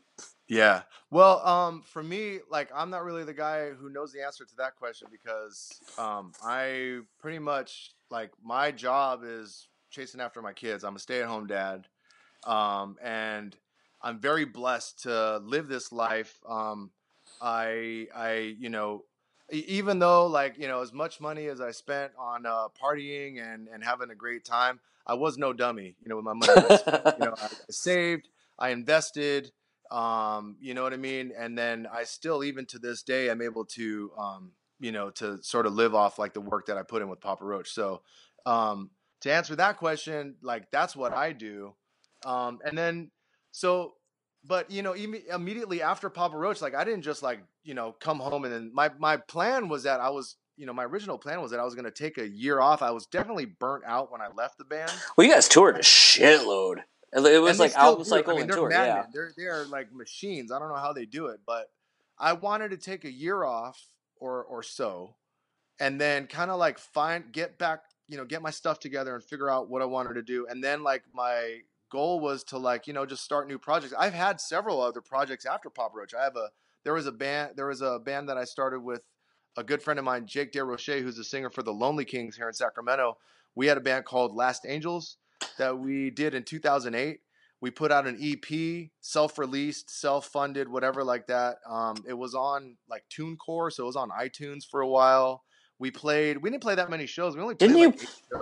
Didn't you play a that that band name sounds familiar? Like you, like almost like uh.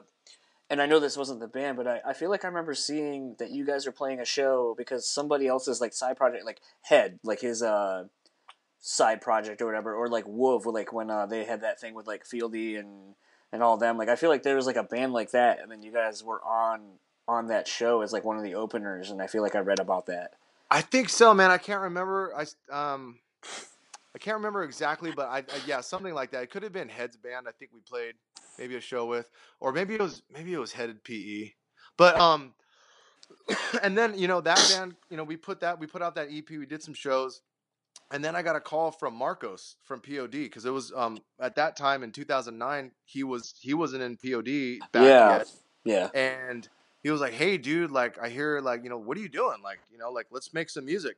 So um, we um, you know he gave me a call. It was actually okay. So just to tie things full circle with you, the project was cut had come together. It was actually the brainchild of our friend Renee Mata, who was the singer for Reach 454. He's an A and R guy for I forget what I think it's A and M that he's an A and R guy for. I think so. I don't want to yeah. but anyway, so and dude, and and him in his, in his own right, just amazingly talented singer songwriter, but a very good businessman on top of that. And so he had come up with this idea of starting like a super group, and so he had reached out to a bunch of people, and he had Marcos call me, and he's like, "Hey, we're putting this thing together. Do you want to get involved?" And that ended up distilling down into this band called Daylight Division, which was me, Marcos, Joe Loeffler from Chevelle, Yep. and then there's two iterations of the band. We had recorded like three songs with Dryden from Alien Ant Farm, Okay. okay?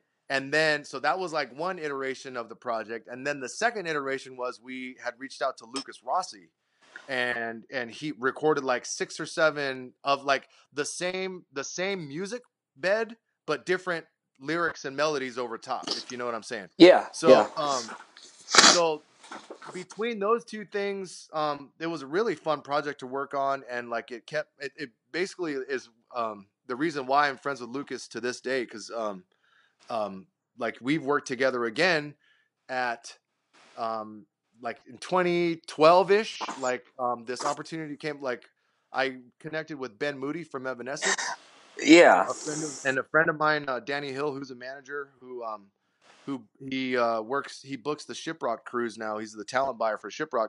Um, I had he was hanging out. One of his bands was Ben was producing one of his bands that he was managing, and I just happened to go over to Ben's house to hang out with Danny. And Ben was like, "What are you doing right now?" And I'm like, "I ain't doing shit. What are you doing?" so like we started the Halo method um, because um, there was there was um, the shiprock i was i was on shiprock like in 2011 and, and uh, just hanging out like i got invited out just to just to be a, um Right. in the band or anything like that and and uh the main the head guy uh, of shiprock this guy alan koenig awesome dude um we were having dinner one night and i'm like dude this is such a great you know this is such a great cruise like i would love to play this he's like well do you have a band i'm like no i don't have a band he's like well if you put together a band we'll have you on next year so that fell into me and Ben Moody connecting, and then we reached out to Lukas to be the singer for that project, and um, and then I ended up leaving that project in like 2013. Um, but there's they're still I think working on a record. Um, um, I think by now, like I'm not sure what stage it's in in development, but um, you should still expect to hear a record from them at some point. So So I mean, it's not like I've been totally like I've been busy since Papa Roach, but just nothing has ever like, you know, I haven't been back in the full on touring mode, right. you know, active band member type situation where like I'm doing that kind of stuff. I've just kind of been doing my hustle, having fun at it. You know what I mean? But yeah. you know that I'm just that's you know it is what it is on that level. Um, it's it's cool. I mean, as a musician, it's like you always have to sort of have something cooking. I mean, you know what I mean? Just because Yeah. creative expression has to has to um, ex, you know you have to be able to create. You know what I mean? And so um, I feel grateful that I've had these opportunities over the last few years. Um, but then you know since then, um, you know since my son my son was born in 2009, and that was a that was a huge change in my life. Um, and so you know after kind of like doing these side these projects that kind of like they would kind of bubble for a while and then kind of like fizzle out for me uh, i realized you know what? Like i kind of had a I'm, a- I'm a meditation guy. I kind of pay attention to what universe is trying to tell me. And i felt like the universe was trying to tell me that hey dude you got to take a knee for a while and take care of your boy and focus on that.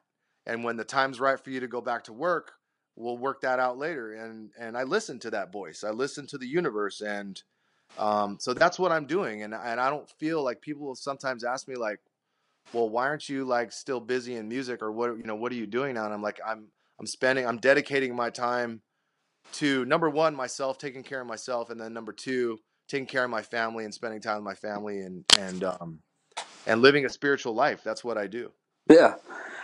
So for my own clarification, and I guess I could just Google this, but Lukas Rossi isn't that the dude that ended up on the CBS, the pop star? he was on Supernova? yeah rockstar Yeah. supernova with like right. tommy lee and Yep. all that and, yeah Mhm. yeah. Okay. Gilby Clarke. Yeah. And Gilby Clarke, yep. Lukas is my boy, dude. That's um that's uh dude, I've I've I've been in two bands with him now. And we've kept in we keep in touch all the time. I talk to him on a regular basis. Like so basically between Lukas, Dryden, and Marcos and Renee, like those are like my heart those are like that's my core f- friends right there, dude. You know what Yeah. I mean? Those are the dudes I talk to like literally like at least once a week and we're always going back and forth on social media. Um, so kind of wrapping up because we've been chatting for two hours now. um, Shiprock. I mean, you were just talking about how you kind of got involved with it. You are literally getting ready to go. Hold on, because I have somebody else I was supposed to talk to on the cruise. You are leaving this weekend. Uh, I think what Friday. We're leaving on Saturday. Saturday. The cruise starts on Sunday. It goes from Sunday to Thursday. And um yeah, like um so I know as I think I told you before or like somehow in setting up this podcast that I'm in the all-star cover band called The the Stowaways. Yep, a friend of mine's it's, uh, on that with you. Oh, very cool. Who is it? Chad from uh, Wilson. Oh, awesome. Very cool. Awesome. So I'll let him know that you said what's up when I see him. Yeah, he told me that the Wi-Fi is shit because I was supposed to. I was talking with Skylar from He Is Legend, and he was like, "Oh, let's do another podcast while yeah, the boat." Wi-Fi sucks. Yeah, he the told me. dude. So I had to text Yeah. Skylar, and I was like, apparently the Wi-Fi is going to be a no-go. So we're going to have to wait until you're done with the the Shiprock. But I was like, but we can talk about Shiprock when you're done. Um, but yeah, so explain to me, like, you know, obviously, like the Stowaway thing. Like, I just learned about Shiprock because of a few of my friends' bands uh, getting on it, playing it, and uh, the Stowaway thing. Seems like it's been something that's really been solidified over the last. It's, it seems like the three or four years, maybe the whole time it's been going on. But a big part of the cruise now is the stowaways and like who's in it, you know, the songs they play and so on and so forth. So tell me a little Yeah. bit about that and like how that's been for you. Yeah, dude. So yeah, the stowaways thing came um came up for me after after um I left Halo Method and because I was supposed to go. So Halo Method's done Shiprock twice. We did, I did the day we had did our debut show on Shiprocked, and then we were scheduled to appear the next year. But by that time, I had left the band, so I kind of skipped that year. I laid low. But I got a call from Danny Hill, and he was like, "Hey, do you want to do the Stowaways thing?" And I'm like, "Well, what's that?" And so basically, what the Stowaways is, it's a revolving lineup all star cover band where we kind of all early in the year we we get on this app called Basecamp and everyone's introduced on who's going to be on that year and then they start we start tossing around ideas of different songs. And um, usually there's a theme to we play two sets on the cruise and usually there's a, there's a theme to each one. So this year it's um, it's a tribute set theme. So we're playing tribute to um, a lot of uh, music guys and and women who have who have uh, passed away um, so like this year, my contribution to the to the tribute set is I'm playing uh, "In the End" from Linkin Park, "Like a Stone" from Audio, Audioslave, uh, and then "Would" from Alice in Chains. Ah, one of my And favorite then songs. the other set, uh, right, dude, I love. That's probably my favorite Alice in Chains song. and the best part is, is like that that that song is just like so classic for the drums. So I mean, it's like you, get, you get the best part of that song. Oh, dude, it's amazing. Dude, I hope I can do it justice, dude. I mean, obviously, I'm gonna play it my own way. I mean, I, I do my best. So we have to, you have to let me know what you think when you see the videos from YouTube. Hold on, wait. I'm gonna do a, I'm gonna do a screenshot right here. okay. Yeah, I'm posting that on Instagram tonight. um, Um, but yeah, dude. So getting just circling back, like that's the stowaways. I get to do that. Like they've been inviting me out pretty consistently for the past, you know, like five years, Mhm. and like it's not guaranteed that you know I'm ever gonna get asked back. So every time they- I get that call, I'm like, fucking sweet, dude. Like it's such a great thing. I get to go be a rock star for like a week a year. Because the rest of my life, you know, I'm on dad duty, and which I love. It's like it's become my existence, and I and I love it. Um, but you know, I get a basically paid vacation. You know what I mean? Like, yeah. we get to go out, have a blast, hang out with my friends, play music, you know, interact with like fans, and and like you know, just kind of have this conversation, but like on a on a smaller scale. Right. Like, so Dave, what do you do now? I was like, I chill, like you know, like "Oh, sweet, awesome, like you know, it's um. You know, it is. It's it's it's cool, man. It's it's a great it's a great blessing in my life. I love to do it. So if I can do it every year, I would. so to kind of wrap this up, so you can get back to your evening with your lady and, and watch Netflix. Um, we typ- Netflix and chill. um, but I always like to uh, end these with uh, with songs, with a song. Yeah. So, what would you like me to play this out and maybe give a little backstory as to why you're you're feeling that song? Damn. Um. Damn, you hit me sideways. You could have told me that at the beginning. no, I don't do that it shit anymore because like people are like, oh well, uh, I want to hear Queens of the Stone Age go with the flow because whatever, and it's like it's like it's a lot funner Tell you to what, to have I'll tell you just what. be like, why don't why don't you know what? And just uh, why don't you play my boys one of my boys' new tracks? Why don't you play something off that new Papa Roach record? How about Born for Greatness? okay. Yeah. And then uh, socials, where can people follow you and get in contact with you if they would like to do that and follow your Um, your going on? pretty on? much the only social media I do is Instagram, and it's real Dave Buckner. And so, Is there is there a not real Dave Buckner on Instagram? Well, there was a Dave Buckner that passed out on the Glenn Beck show a few years ago. So I consider him to be the imposter Dave Buckner. All right, the I'm one. So there it is. Yeah. All right, awesome. Well, thank you very much for taking the time to talk to me tonight and kind of go over a lot of like questions that I've wanted to know for for so long, and uh, for just being so honest and open about everything. So thank you, and uh, hopefully didn't hate this. Right on, brother. Hey, it was uh thanks again for having me on your show, John, and um you know, I'll see you out there. yeah, Out and about. for Yep. sure. Okay. Enjoy the rest of your night. Take it easy, bro. So that was my chat with Dave Buckner, formerly a Papa Roach. Really want to give another shout out to Dave for taking the time to talk to me for about two hours. Actually, I think it was about two and a half by the time we were done. Um, I whittled out some of it. If you would like to hear some of the other Netflix suggestions that uh, Dave and I had for each other, uh, if you are interested in that, I guess go ahead and hit us up on our socials, which is a great segue. Uh, if you would like to follow Dave, you can over on Instagram and Twitter at Real Dave Buckner. Uh, he's not really active on the Twitter front, but he is pretty active on Instagram. Uh, if you have been following him, or if you do follow him, you will see a lot of uh, Shiprock posts. Uh, more recently, as he is currently on the Shiprock uh, cruise, along with Chad from Wilson. I know it looked like uh, Chris Adler. I saw a friend of mine that's on the cruise uh, posted up, so it looks like Chris Adler is on the cruise as well, as well as some other great musicians and bands. Hopefully, I can get Skylar from He Is Legend on again and can kind of get a little more discussion about Shiprock from his perspective, being a first time goer performer on the boat. Uh, if you would like to follow Moshpit Nation, you can do such at moshpitnation.com. Also, check out some of the other great content that's on there. There's great reviews, uh, other interviews as well, other than just the podcast being a more audio format uh, for interviews and such. There's great uh, written content. Uh, we do album reviews. Uh, we also have a calendar of all the things kind of going on in the Michigan area, not specific to just here in Grand Rapids, but Michigan as a whole and also kind of expanding to shows going on in, in other areas. As I said, we are trying to take the website and the, the Moshpit Nation as an entity and kind of make it more of a brand about metal and hard rock and all kinds of other stuff. Um, I know not everything I do is going to be hard rock or metal, and I think you're going to definitely see that in the next uh, couple episodes here coming up where I dip more into kind of uh, rap and like horrorcore rap and stuff like that. So I'm going to kind of be branching out all over the place. So I think uh, it'll be interesting to see how fans react to that and the fans of the artists uh, react to that. Uh, so keep an eye out for those episodes. Uh, but back to the socials. If you would like to follow me, you can follow me on Facebook at Johnson Title Podcast. You can find me on Instagram at Johnson Title Podcast. Uh, I've been recently posting uh, different things to try to coerce uh, Chelsea Wolfe to come on. Uh, if you were on my Instagram page, you saw a photo of weed that I took uh, of my old roommates um, when I was over at his place.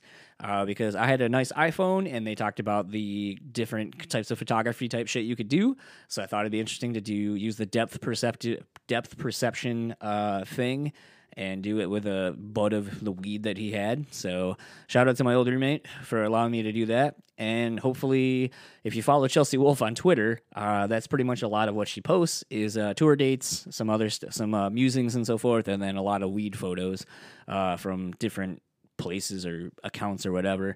Uh, so maybe Chelsea Wolfe will come on here and we can talk uh, all kinds of cool shit. Uh, maybe even weed, which is not necessarily something I'm into, but. Eh, you know, different strokes for different folks, man. Uh, but yeah, so if you would like to follow me on Twitter, uh, you can do that at Johnson Title Pod, or if you would like to email me, johnsontitlepod at gmail.com. Uh, as I said, a lot of great guests coming up. I have been just grinding to get all kinds of guests from all kinds of different corners of the world, whether it be musicians. I've been thinking about reaching out to a couple athletes. Um, just kind of going all across the board. Like I said, this year I really wanted to challenge myself to get a variety of guests and, and kind of get this thing bigger and so forth. And I, I think I feel like I'm on the right track uh, of doing stuff as a whole. And seemingly a lot of people are having fun listening to these episodes and such. So, um, but that that doesn't happen if I don't have great guests like Dave Buckner who are willing to take you know an hour or two out of their day to talk to me about just whatever. So again, thanks to Dave Buckner. Uh, as you heard him say in the outro, uh, he wanted me to play the episode out to "Born for Greatness" by Papa Roach, but earlier today I got a text from Dave after he got off a of ShipRocked and actually asked if I could change the song from Papa Roach to "Watching the Wheels" by John Lennon. He said in the text that the words have a special resonance with him and my story. So we're going to switch it up and play Watching the Wheels by John Lennon Talk to you next week.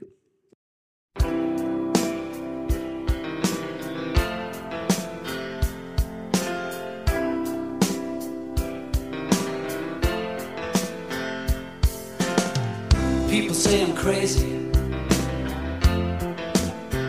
Doing what I'm doing. Well, they give me all kinds of warnings. Save me from ruin.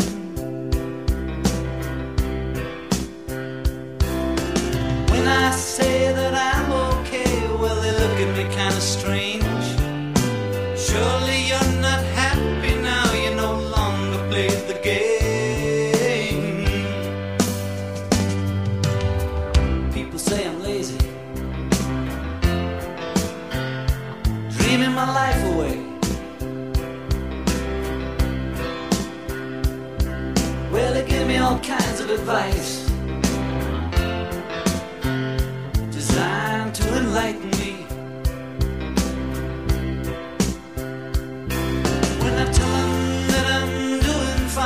watching shadows on the wall.